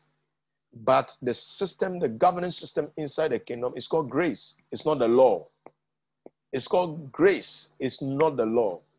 It does not also mean that it gives us license to sin, but because you understand the nature of grace as being that benevolence of God that empowers us to live for God the way we are supposed to live as the kingdom defines. And so the kingdom is the country, the system that runs it is a system of grace. That is why the sinner can run back to God. That is why the most weird person can come back to Him because grace is available to receive you in and empower you and change your ordinariness and your weak person to become a powerful person that lives inside the kingdom and exhibits all the characteristics of the kingdom. Let's look at the difference between a good Christian and a good, um, and sorry, and a kingdom citizen. A good Christian and a kingdom citizen. A good Christian, number one, says, I am saved. A good Christian is one who is getting saved and is going to heaven. Uh, and most importantly, that is his goal in life going to heaven. That is what good Christians are. But kingdom citizen or a kingdom, a kingdom person is, is um, living as a child of God to make a difference on this earth for him in most important is the most important goal for life. We are not rushing to live here for heaven. Heaven is good. Heaven have a lot of great things, but if you go to heaven right now, you will go and be waiting for us, even though you'll be enjoying and be worshiping and be relieved from all of these earth troubles and trauma and problems. But what will happen is that you'll be waiting because the meek shall inherit the earth. And the kingdom under the earth was given to who? The saints of our Lord and our Christ. So, and the kingdoms of this earth has become the kingdom of our God and of his Christ. So, kingdom citizens are framed a bit differently. They operate with a different framework in their thinking. Um, the spectrum that informs their action, upon which their action is hinged, is that I'm here to make a difference, I'm here to rule for God. But the good Christian says, I'm on my way to heaven. Christians, Christians live singing that we don't belong here. When we all get to heaven, oh, this world is not my home. You know those songs? This world is not my home. I'm just passing through. Da da da, da something like that. Um, when we all get to heaven, what a glory it shall be. That, that, that nice and beautiful songs. But you see, we have been raised to begin to think about the earth as a place that imprisons us and that fights us and that we are just definitely where we are passing through. But we are here to make impact and then to receive this earth as an inheritance. We are here to colonize the earth. You are not a ghanaian. You are not an american. You are not a british you are not a canadian you are not a german you are a citizen of heaven sent into the earth for the purposes of colonization. Let me explain something about ecclesia to you. Let me just use this to explain something about ecclesia to you as I read the second point. A, a kingdom citizen lives like their daddy owns the planet. A kingdom citizen lives like their daddy owns the planet. Now, let me quickly explain something about ecclesia. Ecclesia um, is the Greek word that Jesus used in Matthew chapter 16 and when he said, I will build my church, that he did never use the word church. That word church comes from old Anglo-Saxon, a German Anglo-Saxon. And it, it, comes from two words, circus and kek. Kek and circus. Kek and circus. Circus means going round. Uh, kek is playfulness and fun. So it is like going round, round, round in circles and having fun. And the translators could not comprehend or for some level of wickedness and that the King James family wanted to keep their throne and feel important and as the best humanity, human beings on the earth, they allow for these pulverized, weak, sloppy translations to be brought in. And that is the human factor that impacted those uh, some of those scriptures.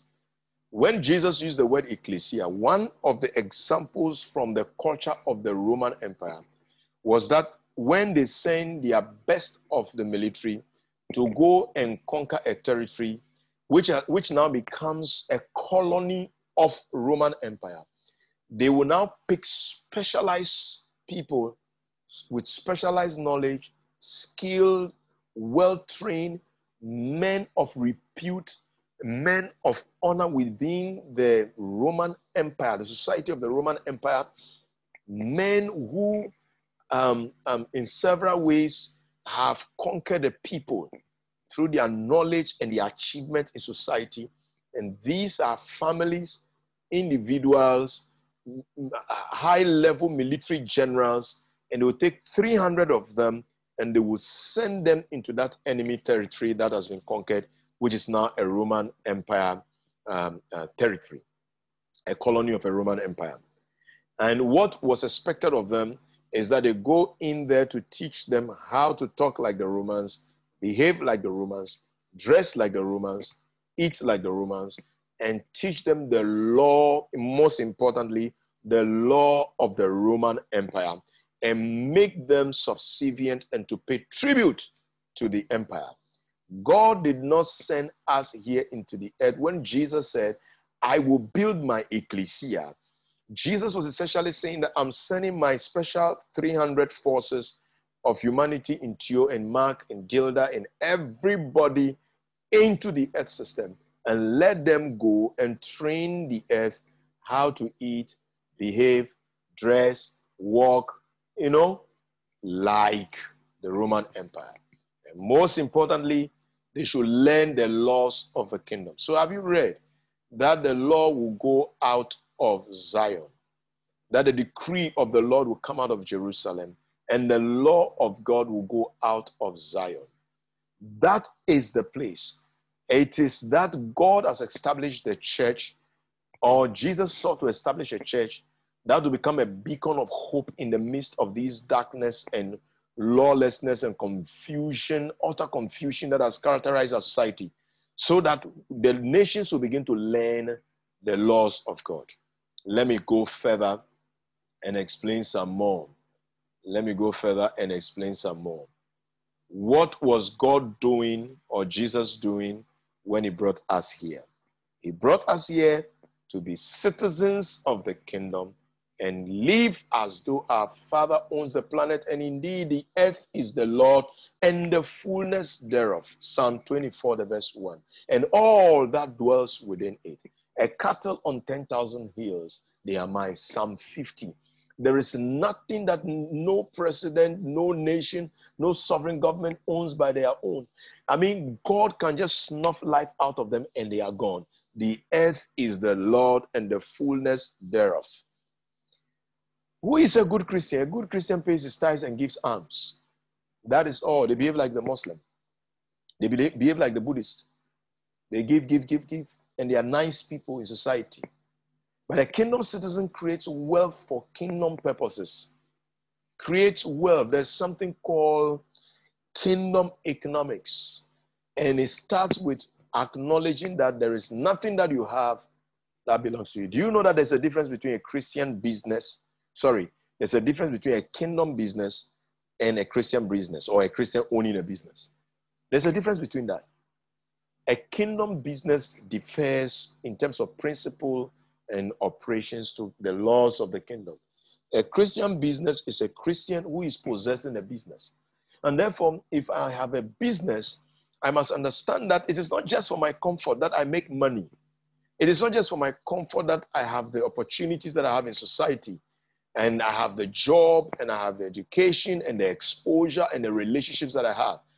God ultimately wants to release wealth and so he has given you an idea. It is not because we are so special.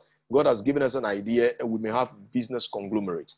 So it is time for Christians to begin to think about wealth differently. If we, we, we compose ourselves properly, if we, we constitute ourselves properly, if um, um, um, we sit properly, we would, we would find that God will begin to release all manner of ideas to us because he wants to prosper us so that we can advance the kingdom. Like I keep saying, there are a lot of young men who are endowed and God has gifted and they have stuff of the kingdom, but they are going nowhere. The poor man's wisdom, the poor man's wisdom amounts to nothing, even though he saves the city.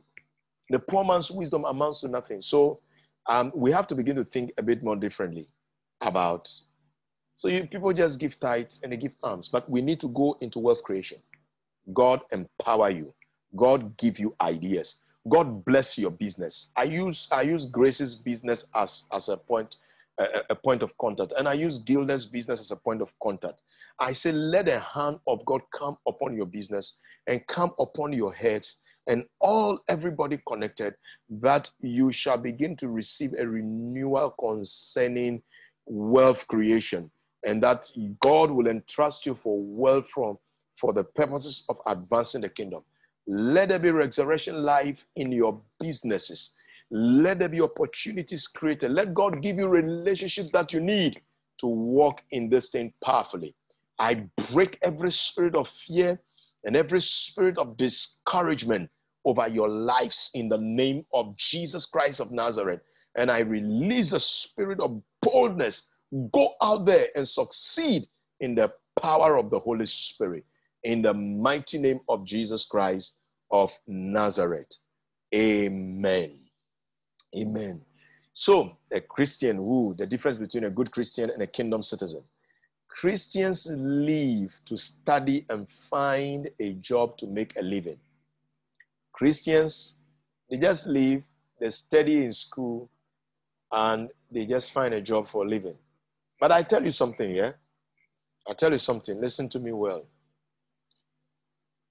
You are not in school, you are not learning that trade so that you find a job to make a living. Because to make a living inside the kingdom, in fact, nobody is supposed to be poor inside the kingdom. Nobody is supposed to lack inside the kingdom. Look, God designed the Jewish society in a manner that nobody was supposed to be poor. God designed the Jewish society in a manner that Nobody was supposed to be hungry. So he gave them laws, the laws of the Jubilee and all, the laws that concerning. I, I'm actually writing some few things. The laws of the kingdom. And one of the laws of the kingdom does not impoverish us. It doesn't, it doesn't take 5,000 people to, to, to, to make one person rich and it stays at the top and people are still impoverished. Did you read in the book of Acts that at the very onset of the church, that there was none that lacked? There was none that lacked anything among them. God never designed the kingdom to be a system of poverty and where we just we just live from hand to mouth. That thing must be broken in our understanding and must be broken in our walk so that it becomes it becomes a reality for us that we don't live just for for for for living. We work and study and we find a job. But inside the kingdom, we study for function inside the kingdom, we, we discover our purpose, we discover our callings, we discover our gifts, and we fulfill it. That is another course that prepare yourself after, um, after Christmas. We come back in January, February. Come and do that course as well. Purpose, calling, and gifts is the thing. You have to find out why you are living and that your, your career in terms of what you studied in school the trade you learn becomes subservient to purpose and you are released for function. God never designed, I was saying, making a point, God never designed a society of the Jewish people for anyone to be poor. In that, He placed in that society that when you harvest, you shall not harvest all. You cut down the farm, you allow the poor to walk through your farm and pick some foods. Nobody was supposed to be poor. Inside the kingdom, seeking first the kingdom of God. Look at that scripture and look at the context carefully. He said, The birds of the air, they don't sow nor reap. How much more you? So you realize that living is not supposed to be sowing and reaping. Living is supposed to be by discovering the kingdom. And as you begin to live inside the kingdom and actualize its principles, not just lingo, the, the, God says that all these things the clothing, the food, the comfort, all those things are added to you. They are added benefits. In the kingdom, we discover purpose, callings, and gifts, and we fulfill these things. Good Christian is one who lives to be good and faithful member of a church. Kingdom citizens live to execute the will of their heavenly Father. Let me add another layer to it. Do you know that you can be a citizen and a member of the kingdom and a follower of Jesus Christ without being a part of organized religion and organized, organized church. Do you know? I can begin to give you several examples in the Bible. Do you know that you can become? Do you know it is possible to be a citizen of the kingdom and a follower of Jesus Christ without being a part of organized religion. Organized religion. So kingdom citizens, they live to execute the will of God and not necessarily promoting their church, their denominational structures, their denominational architecture, their brands, and all. They live to promote the Father's will, and no other thing appeals to them apart from this. Multitudes are in the valley of decision, and they are trapped in some prison houses. Sorry for my language, church. They are trapped in churches. They can't see their destinies release. They can't go anywhere. They can't function. Pastors say, This is my church member. Who told you you own a church? Who told you is your church member? You don't have any church member. Jesus said, All these who have learned of the Father, they come to me. If you've been taught by the Father, you go to Jesus Christ. So the people come in. In fact, in John chapter 10, verse 16, it says that other sheep I have, which are not of this fold, them also I must bring, and they will be under one shepherd, they will be in one fold, and they will hear one voice. And he's not referring to, you remember in context of chapter 10 of, of John, He's referring to himself as the good shepherd, no man, human being shepherd. You have no church member. If we begin to live like this and relate to our church members, uh, uh, uh, sorry, in that context, church members, the people we call church members, come on, you are free. You are free. Some pastors will tell you you cannot go, you cannot leave this church. You cannot leave this church. If you leave this church, you will die.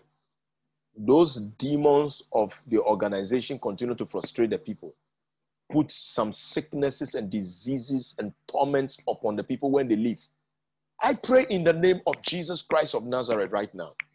If you have moved from a certain organization and the demons of that organization is, are still pursuing you, I warn and rebuke that demon by the power of the Holy Spirit. Hear the word of the Lord.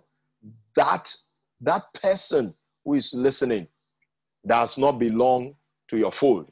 He belongs to the fold of Christ. And therefore, we command liberty and freedom and every disease and burden and emptying of their finances that you have placed upon them.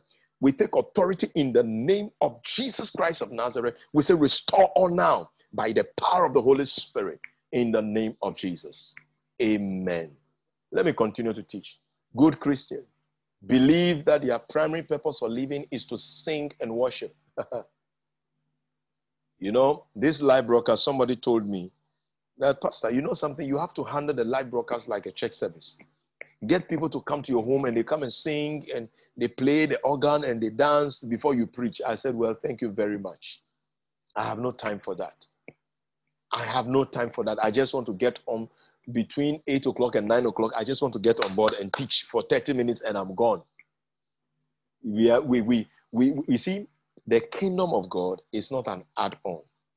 The kingdom of God does not operate by hybrid. You know what a hybrid is? You know mongrel beans? Have you seen those things they call mongrel? Like uh, uh, there's there's what, what is called pedigree, a pure breed. A pure breed is like um, uh, I've forgotten the names of the dogs already. They just they just they just left my mind. a particular a breed of a dog. When you take a particular breed, let's say you take two breeds and you mix them together, you produce a mongrel breed. They are mixed breed. And we believers, we are not supposed to build systems that are like mongrel, hybrid, add on if Jesus says, My kingdom, you pray that the, your kingdom come, what is essentially saying that your kingdom too must go. Your kingdom from heaven come, then my kingdom must go. So we are not here to just sing worship and sing nice songs and walk away. Some pastors cannot cannot preach if they never sang a song. Many believers cannot function if they walk into the auditorium and they say, Sit down, good morning, everybody um, turn your Bibles and teachings begins without any prayer, they will be confused and they'll be angry and they'll feel that they didn't touch God on that day. All those religious demons must be broken off our minds. We must live freely and function. I keep saying that sometimes uh, this crazy thing happens to preachers. Immediately they hold the microphone, their voice changes. And I ask, is that the way you talk to your wife at home? You hold the microphone and your wife changes and Jesus, uh, what has happened to you? Is that the way you talk to your wife and children at home? You don't do that. You are schizophrenic. You are suffering from schizophrenia, double, duplistic. Something is worrying you. We need to just be free, just like I'm talking right now. I'm just talking free. And, and if I have to tease, I just go off and begin to tease as normal. And whether we prayed or not, God will still move Kingdom citizens' primary purpose is to see God's will done on the earth. Your kingdom come and your will be done on the earth. Let me go further. Let me go further. Good Christians, they live to see another miracle. Miracle seekers, miracle chasing, miracle, miracle chasing. It's not evil to be conscious of miracle because that is one of the things that prove our Christianity. But you see, you see, when people are made to become miracle dependent, they are made wasted, they are made useless, they are made lazy, they are made non functional. It is like unplugging their brains. Kingdom citizens, they, they live to study and learn God's ways that must be released to impact the earth. So you can realize that, you realize that um, at some point, years past, there was purely no brain function in church we immediately begin to display brain function and you teach. Even till now, people have people still have issues with the way I teach. People have serious issues, even from church. People still have serious issues. They feel I should preach and say hallelujah. Ha. Come on, I cannot do that. I just want to talk and go. We study the ways of God and we reveal it in the earth. That is what we are supposed to be doing, kingdom people. It's not just seeking for miracle. And you look at the miracle, it says that seek ye first the kingdom of God, all this miracle begin to chase after you. Look at it, say anybody that became born again, it says that these signs shall follow them. Why should we be seeking it? We must be conscious of it, but not seeking and pursuing it. We must be conscious. It says these miracles, these signs will follow you who believe. So the miracles, the signs and wonders, they are supposed to be normal around you and I until we begin to live. But he says that go into the world as we, we begin to live by the ways of God inside the world, not by the side of God, swallowed up by the world, or become become an ash, an ash of what used to be. Come on. The miracles are released and we walk in it. Let's go further. For Christians, Sunday morning is the most spiritual time. It's another schizophrenia. The kingdom, remember I said the kingdom is not something you take up Sunday morning and you drop. When I was talking about the kingdom is here in defining the kingdom, it's not something you take up Sunday morning and you drop. And that is the way some men of God begin to treat the call of God upon their life, the ecclesis upon their life, that eternal ecclesis upon their life, that call. That call, if it's indeed a call from God, that call is attached to you 24 7 and it's deep inside your bone marrow. That call is who you are, is what you breathe, what you drink, what you live. And that is the way kingdom citizens live. For a kingdom citizen, every day is a spiritual day.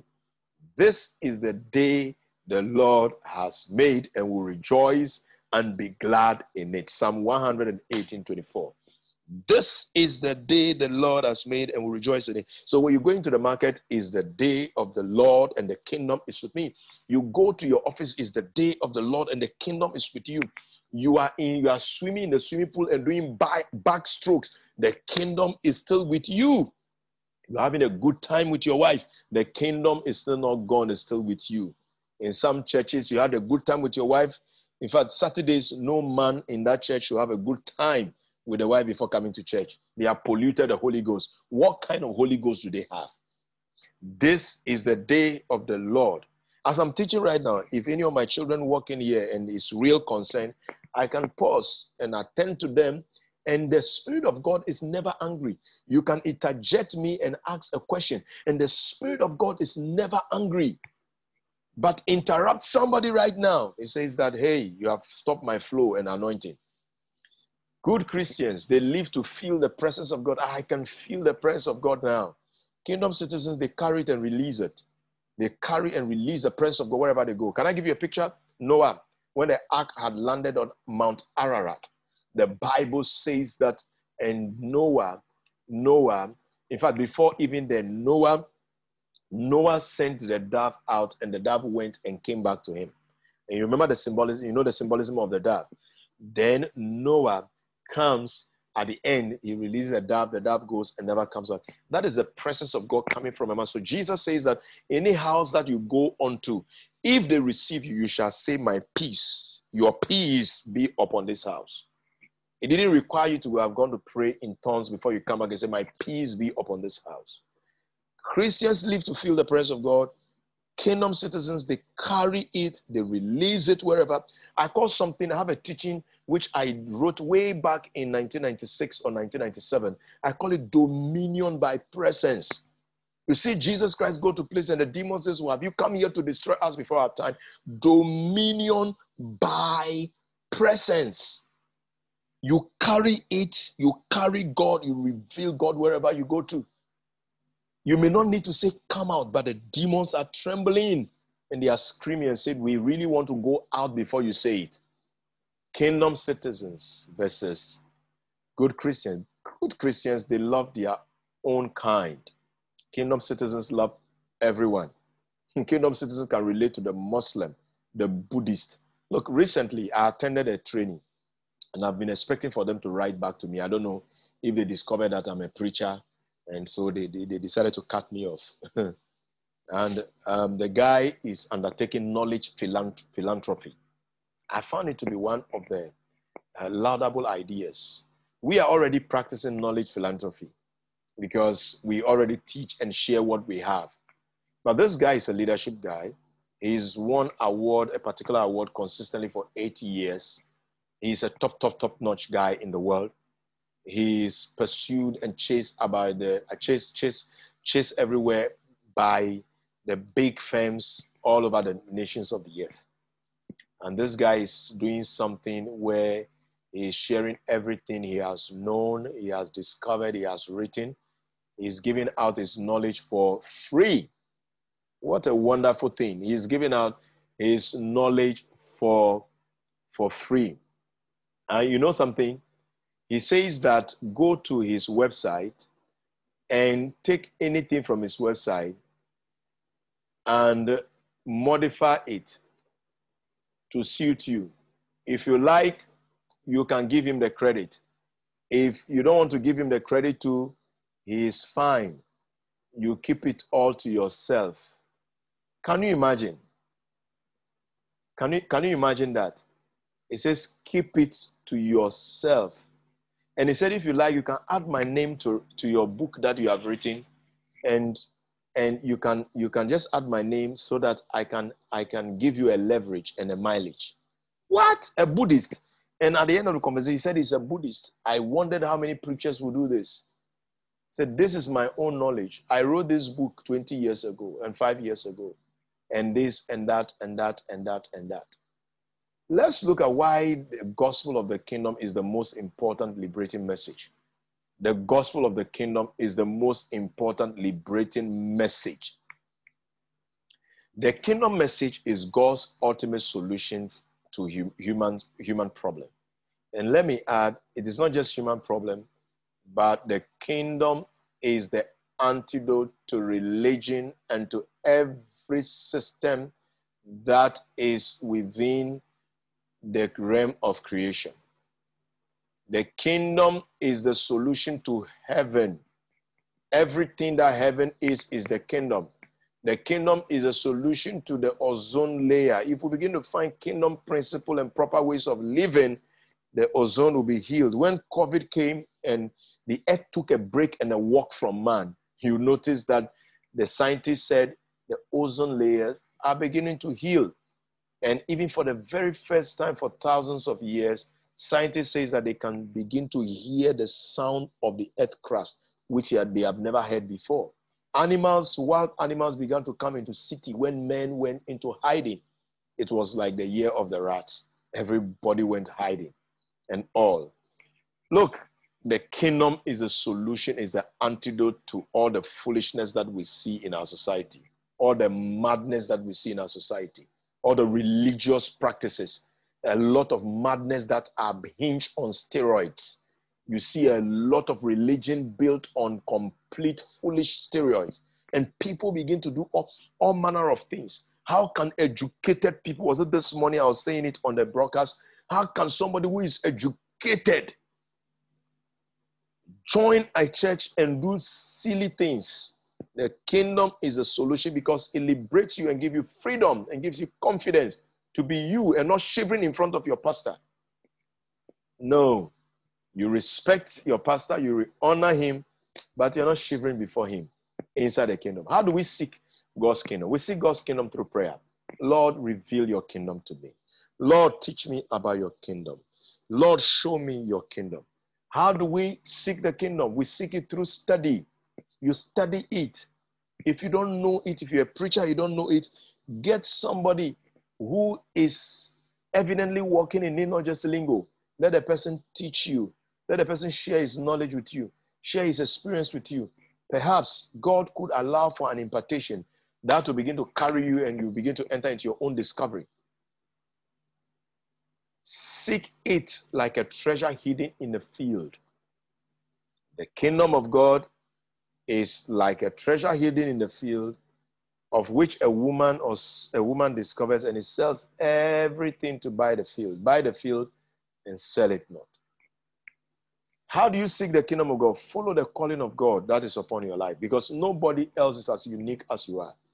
I cannot be you, therefore I cannot compete with you. If you become um, uh, you become somebody who has discovered the kingdom and you are teaching it, I'll be very happy to see you all start a kingdom training school wherever you are. Gather people and teach them, and we will equip you and resource you to do this. I'll be very happy, very happy to share with you that which I have. Ah, how do you seek the kingdom? You seek it by following the call of God upon your life. Today, a lot of young men have been blinkered and they are lost and they are caught up in all kinds of voodoo. Look at this pastor who shot the, the wife. Look at the revelations that are coming out. That there was even a time he came back from an occultic meeting and there was blood on his forehead. Oh God. And I wonder how some preachers are claiming ownership and a sense of entitlement to relationship with them. And I wonder how come it is only you who, who is always connected to these occultic boys. Hey, come on. The kingdom is the solution to all this madness in our society. Tapping kingdom, kingdom resources. How do we tap kingdom resources? The vision of God the vision God gave you and your ability to articulate it in faith. Sorry, the vision God gave you and your ability to articulate it in faith is the channel by which you can connect supernatural kingdom resources. What does it mean? Genesis chapter 1 and God said, and God said, and God said, the vision God has given you and your ability to articulate it in faith is the channel through which the kingdom resources are beginning to be released. So I cannot be poor. I command and I release divine resources for the vision that God has given me. I release divine partners. I release them from the north, south, and east. I command that this, you speak things, you pronounce things, you proclaim things. And that is the way the kingdom operates. That is the way the kingdom operates. So let's talk briefly about entering the kingdom of God. There is um, another teaching, the third teaching, the third course, which is which is about five weeks, which is about five weeks, and um, uh, purpose, rediscovering purpose, discovering purpose, calling and gift is also for about five weeks. That third course uh, speaks of seeking, entering, and manifesting the kingdom. So these are all things that you plan and you have to do and equip yourself entering the kingdom of God, according to Jesus, when you are born again, you will see the kingdom of God. The next thing is to enter into that kingdom and function in it. The next thing is to enter into that kingdom and function in it. And if you look at my teaching on grace back again on Facebook, you would appreciate, you would appreciate um, certain principle. I talk about the fact that entrance into the kingdom is not at the point of maturity, at the point of experience, at the point of having here long ago. And I think about four principles. So I talk about I talk about from life to death, that we need to die to ourselves from from maturity to being a child and all principles there. Those are some principles that will guide you to seek and enter into the kingdom and manifest it. Let's look at seven entrances to the kingdom of God. Seven entrances into the kingdom of God. Seven entrances to the kingdom of God. One, the source of our righteousness. The source of our righteousness. Matthew chapter 5, verse 20. For I say to you that unless your righteousness exceed the righteousness of the scribes and Pharisees, you will by no means enter into the kingdom of God. So, how do I enter into the kingdom? As I begin to seek the righteousness of God. And can I give you another research again? I think I said this before. Let me say it again all of you do well to research this. Research about research about righteousness. What does it mean? Research about righteousness. What does it mean? It's very deep. It's more than just uh, sanctimonious piosity and all of that. It speaks of even the system of judgment. If we begin to live the righteousness of God as empowered by the Holy Spirit, we are beginning to have entrance and access to the kingdom of God. Number two, seek first his kingdom and righteousness, um, one won't work without the other. Do you see that? One won't work without the other. So the seeking must, must be intertwined with righteousness. Righteousness.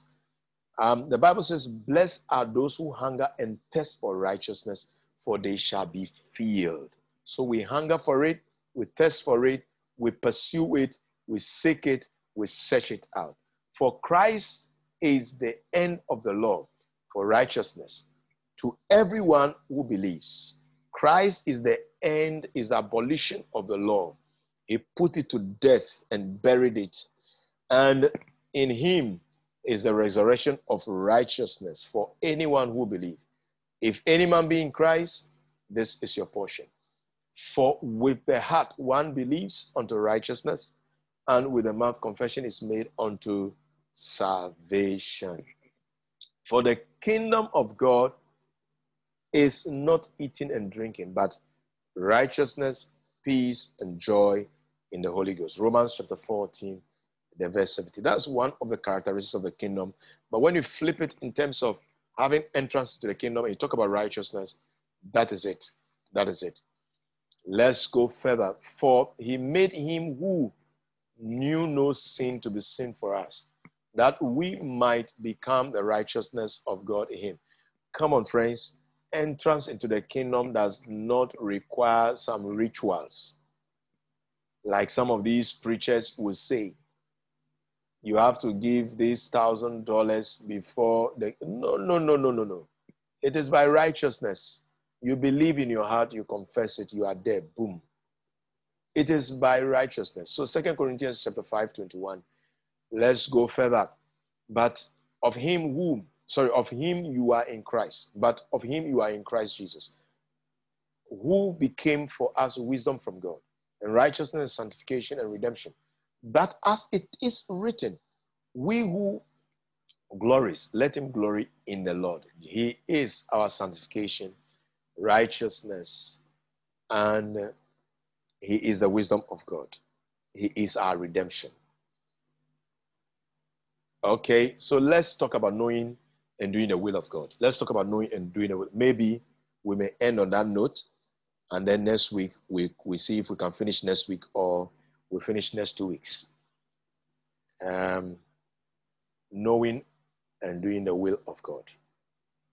Knowing and doing the will of God. Matthew chapter 7, the verse 21. Not everyone who says to me, Lord, Lord, shall enter the kingdom of God, but he who does the will of God. So that is another way of entering into the kingdom to enter into the kingdom. So, for example, you heard me say something, okay? The kingdom is not church, it's not religion. The kingdom is bigger. Hear me well. You heard me say that it is possible to be an, a member of the kingdom of God and a follower of Jesus Christ without being a part of organized religion.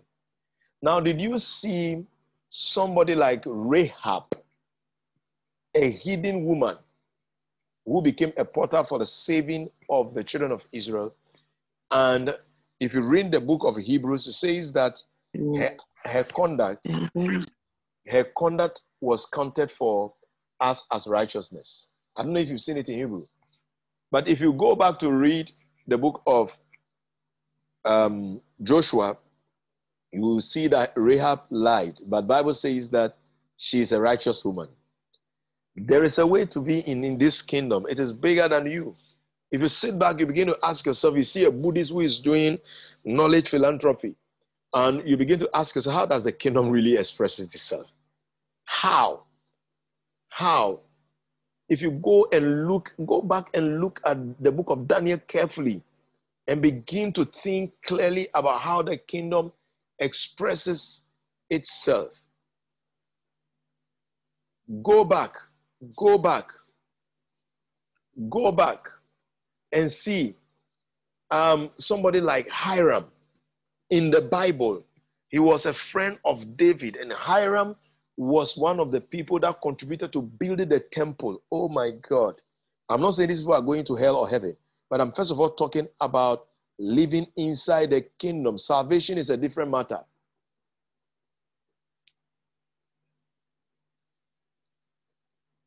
These people will say, Lord, Lord, Lord. But Jesus says, It is He that does the will of my Father. Look at somebody like Cyrus, a hidden king. God said that even though you did not know me, I chose you. How does the kingdom express it itself? Let's talk about three kinds of the will of God. Let's talk about three kinds of the will of God. The revealed will of God, which we see in the Word of God. Specific will of God, which is your assignment inside the kingdom. Eternal will of God, which is God's kingdom on the earth expressed. God's kingdom on the earth. Let me repeat it again. The three kinds of the will of God the revealed will of God, which we see in the Word of God, of which some people are saying um, that if, if truly the Bible is the Word of God, there cannot be errors in it. Hum, some human beings put it together, and therefore there could be some error in terms of one or two. But if you really, I keep saying, if you really sit down and you study the Bible carefully, you realize that the Bible interprets itself and balances itself anywhere. So some people take things out of isolation and all. The Bible is not a book of error. It's a book that is tempered through, tempered with true and true. And it has one thing that is the motif, that is Christ. It runs right, it runs through that um, uh, scriptures. Let's look at further. Our Father in heaven, hallowed be your name. Your kingdom come. Your will be done on earth as it is in heaven. The will of God, doing the will of God, is sitting and expressing the kingdom. Many will say to me in that day, Lord, Lord, we we we not uh, have we not have we not prophesied in your name? So you see what they are doing. What they are doing does it not look like the Christian thing that you see? They prophesy in the name of God. They cast out demons in His name, um, and they do many wonders in His name. And then I would declare to them, "I knew you. I never knew you. Depart from me, you who practice lawlessness." And that word lawlessness is anomia in the Greek, and it means you have become a law unto yourself. Now, you did all of this prophesying, casting of demons, and signs and wonders. And what God, Jesus is essentially saying is that you are like a woman who have gone to your husband and say, Husband, I am pregnant. And he said, For whom? Because I know I did not put that seed in you. These people did their own thing. They are totally illegal, so they are described as lawless.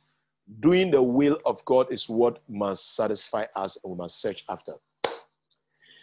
Another way to seek it is becoming children again. You remember? Go back and check the teaching I did on um, receiving the kingdom under uh, grace. Grace constitute empowerment. Matthew chapter 8, in the verses 2 and 3. She, and then Jesus called a little child to him, set him in the midst of them, and said, Assuredly I say to you, unless you are convicted and become as a little child, you will by no means enter the kingdom of God. The kingdom, let me make a simple comment. The kingdom of God is not at the point of maturity, but it's at the point of we becoming children. Therefore, we need to move from the place where we are matured, skilled, and experienced, and we know it all, and we know the next step that God is leading, and come to the place of the innocency of a child, the sinlessness of a child, the trusting nature of a child where I can just trust my father and relate to him. There is something about children that we must become. Jesus answered and said to him, Most assuredly I say to you, unless one be born again, he cannot see the kingdom of God. Born again, become a child again inside the kingdom of God, not physically. From that time, Jesus began to preach and say, Repent for the kingdom of God is at hand. Receiving the kingdom as a little child. Look at it. Mark chapter 10, the verse 15. Surely I say to you, whoever does not receive the kingdom as a little child will by no means enter into it. I've elaborated that already. We need to move to the place where, you know, children, children are learning. We need to come to that point of learning again. We need to unlearn a lot of things that tradition and the systems of the world have taught us. Let me let me just see the time. Okay, so give me five minutes. I'll wrap up on this. I think maybe next week we finish we finish all this. Next week we push and finish all this. As newborn babes, desire the pure milk of the word that you may grow thereby. First Peter chapter 1, chapter 2, the verse 2. Our whole being needs to be born again. Our whole being needs to be born again. John 3 5. Jesus answered, Most assuredly, I say to you, unless unless one is born of water and of spirit and, and the spirit, he cannot enter the kingdom of God. Born of water and of spirit, you cannot enter the kingdom of God. Let's let's talk about this some more. That he might sanctify and cleanse her from with the washing of water by the word. I mean, our whole being, our whole being, our whole being needs to experience this. How do we enter and assess the kingdom? Test and trials. Acts chapter 14, 21 through 22. And when they had preached the gospel to the city and made many disciples, they returned to Lystra, Iconium, and Antioch, strengthening the souls of disciples, exhorting them to continue in the faith, and saying, We must through many tribulations enter the kingdom of God. Have you seen how through life circumstances, as loving as as you continue to love God, you press in and you reach out and you discover different layers of God's power, God's glory, God's manifestation in your life. We through many tribulations, sometimes through luck, and then we trust God, and then boom, the miracle is released. Sometimes through the challenging circumstances, we trust God, and the miracle is released. We need to inherit the kingdom, and one of the ways is through tests and trials mental agonies and stress. Can you imagine? You go through all of these things. Sometimes attacks from demonic forces, they will come at you, and it's as if you are being taken by the tailspin into a vortex. But as you cry to God, save me, Jesus, He comes to save you. Attacks from family, fellow believers, and unbelievers. You teach something, they will ostracize you, they will attack you, they will fight you, they will persecute you. You became born again, and family will fight you until they find the light. All of these things are part of the tribulation. So, if there's a young believer going through all these things, and be encouraged because through tribulation you must inherit the kingdom. For to you it has been granted on behalf of Christ, not only to believe in him, but to also suffer for his sake. Philippians 1 29.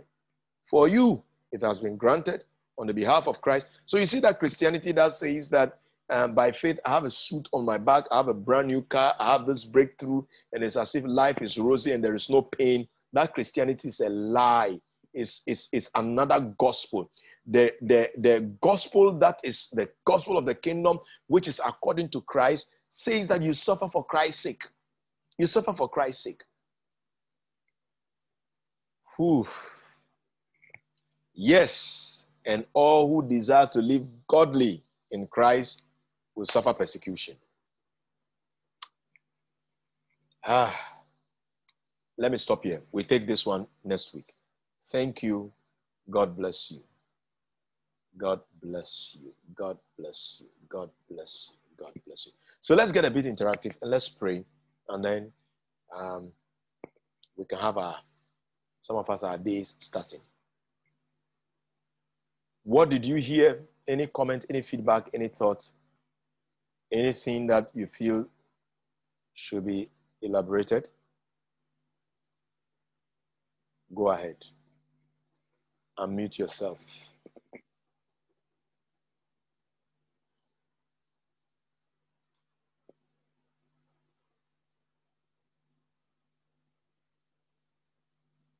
Who is there? Who is there? Okay. Yes, Ruth. I want to ask this question. Go ahead. Um, you this you were talking about a Christian and then a kingdom person, the difference. Okay. I I that you said a Christian pay tithes and alms. And A alms. kingdom person creates wealth for kingdom purposes. Yes. I don't understand that one very well. So Let me- please, if you could Let me- elaborate on Let me just me. let me just explain that. Okay. I don't want to I don't want to say so much that will begin to throw the meeting into another thing. But I don't want to even go into the argument of tithing to start with because um, let me let me let me do this. Tithing, first of all, is not an Old, Testament practice. Tithing is not the Old Testament practice in terms of under Aaron, the high priest. Tithing transcends Aaron. You see that in the book of Genesis, I think chapter 14. Abraham was the first person to tithe. Abraham was the first person to tithe. if you do the mathematics of tithing, those of us who are mathematicians, 10% is an expression of the whole. 10%, the, the principle of the iceberg is saying that what you see, 90% is down there, but the ice that you see up there is just 10%. So the principle about tithing is this, is the 100% of all of who you are. The principle about tithing starts with all of whom you are will ever be, you possess and will ever have. So um, when people get bracketed into 10%, it's because we don't even understand this issue of tithing to start with. Secondly, Jesus Christ never emphasized, and I'm just giving you this background so that I'll make a very simple comment. Jesus Christ never emphasized tithing. But you see, Paul mentioned in the book of Hebrews, chapter 7, verse 7, that even Levi in the loins of his father received tithe, and it's the reason why the priest received tithe. You look through the New Testament, you don't see um, the early church talking about tithe. And I'm not against somebody talking about it, but if we want to talk about it, if I want to discuss tithing with you, then you have to give your whole self to God. And the issue of giving goes beyond just finances. Right now, you are sitting you have given your time and your attention. Even though this is free, you have given your time and your attention. You is working there, you are a bunch of seeds. So I am totally, um, um, um, I go bonkers at, at, at the kind of teaching that says that um, giving is all about money. You give your time, you give your moment, you give your mind, you give your attention. You are a bunch of seeds that is working.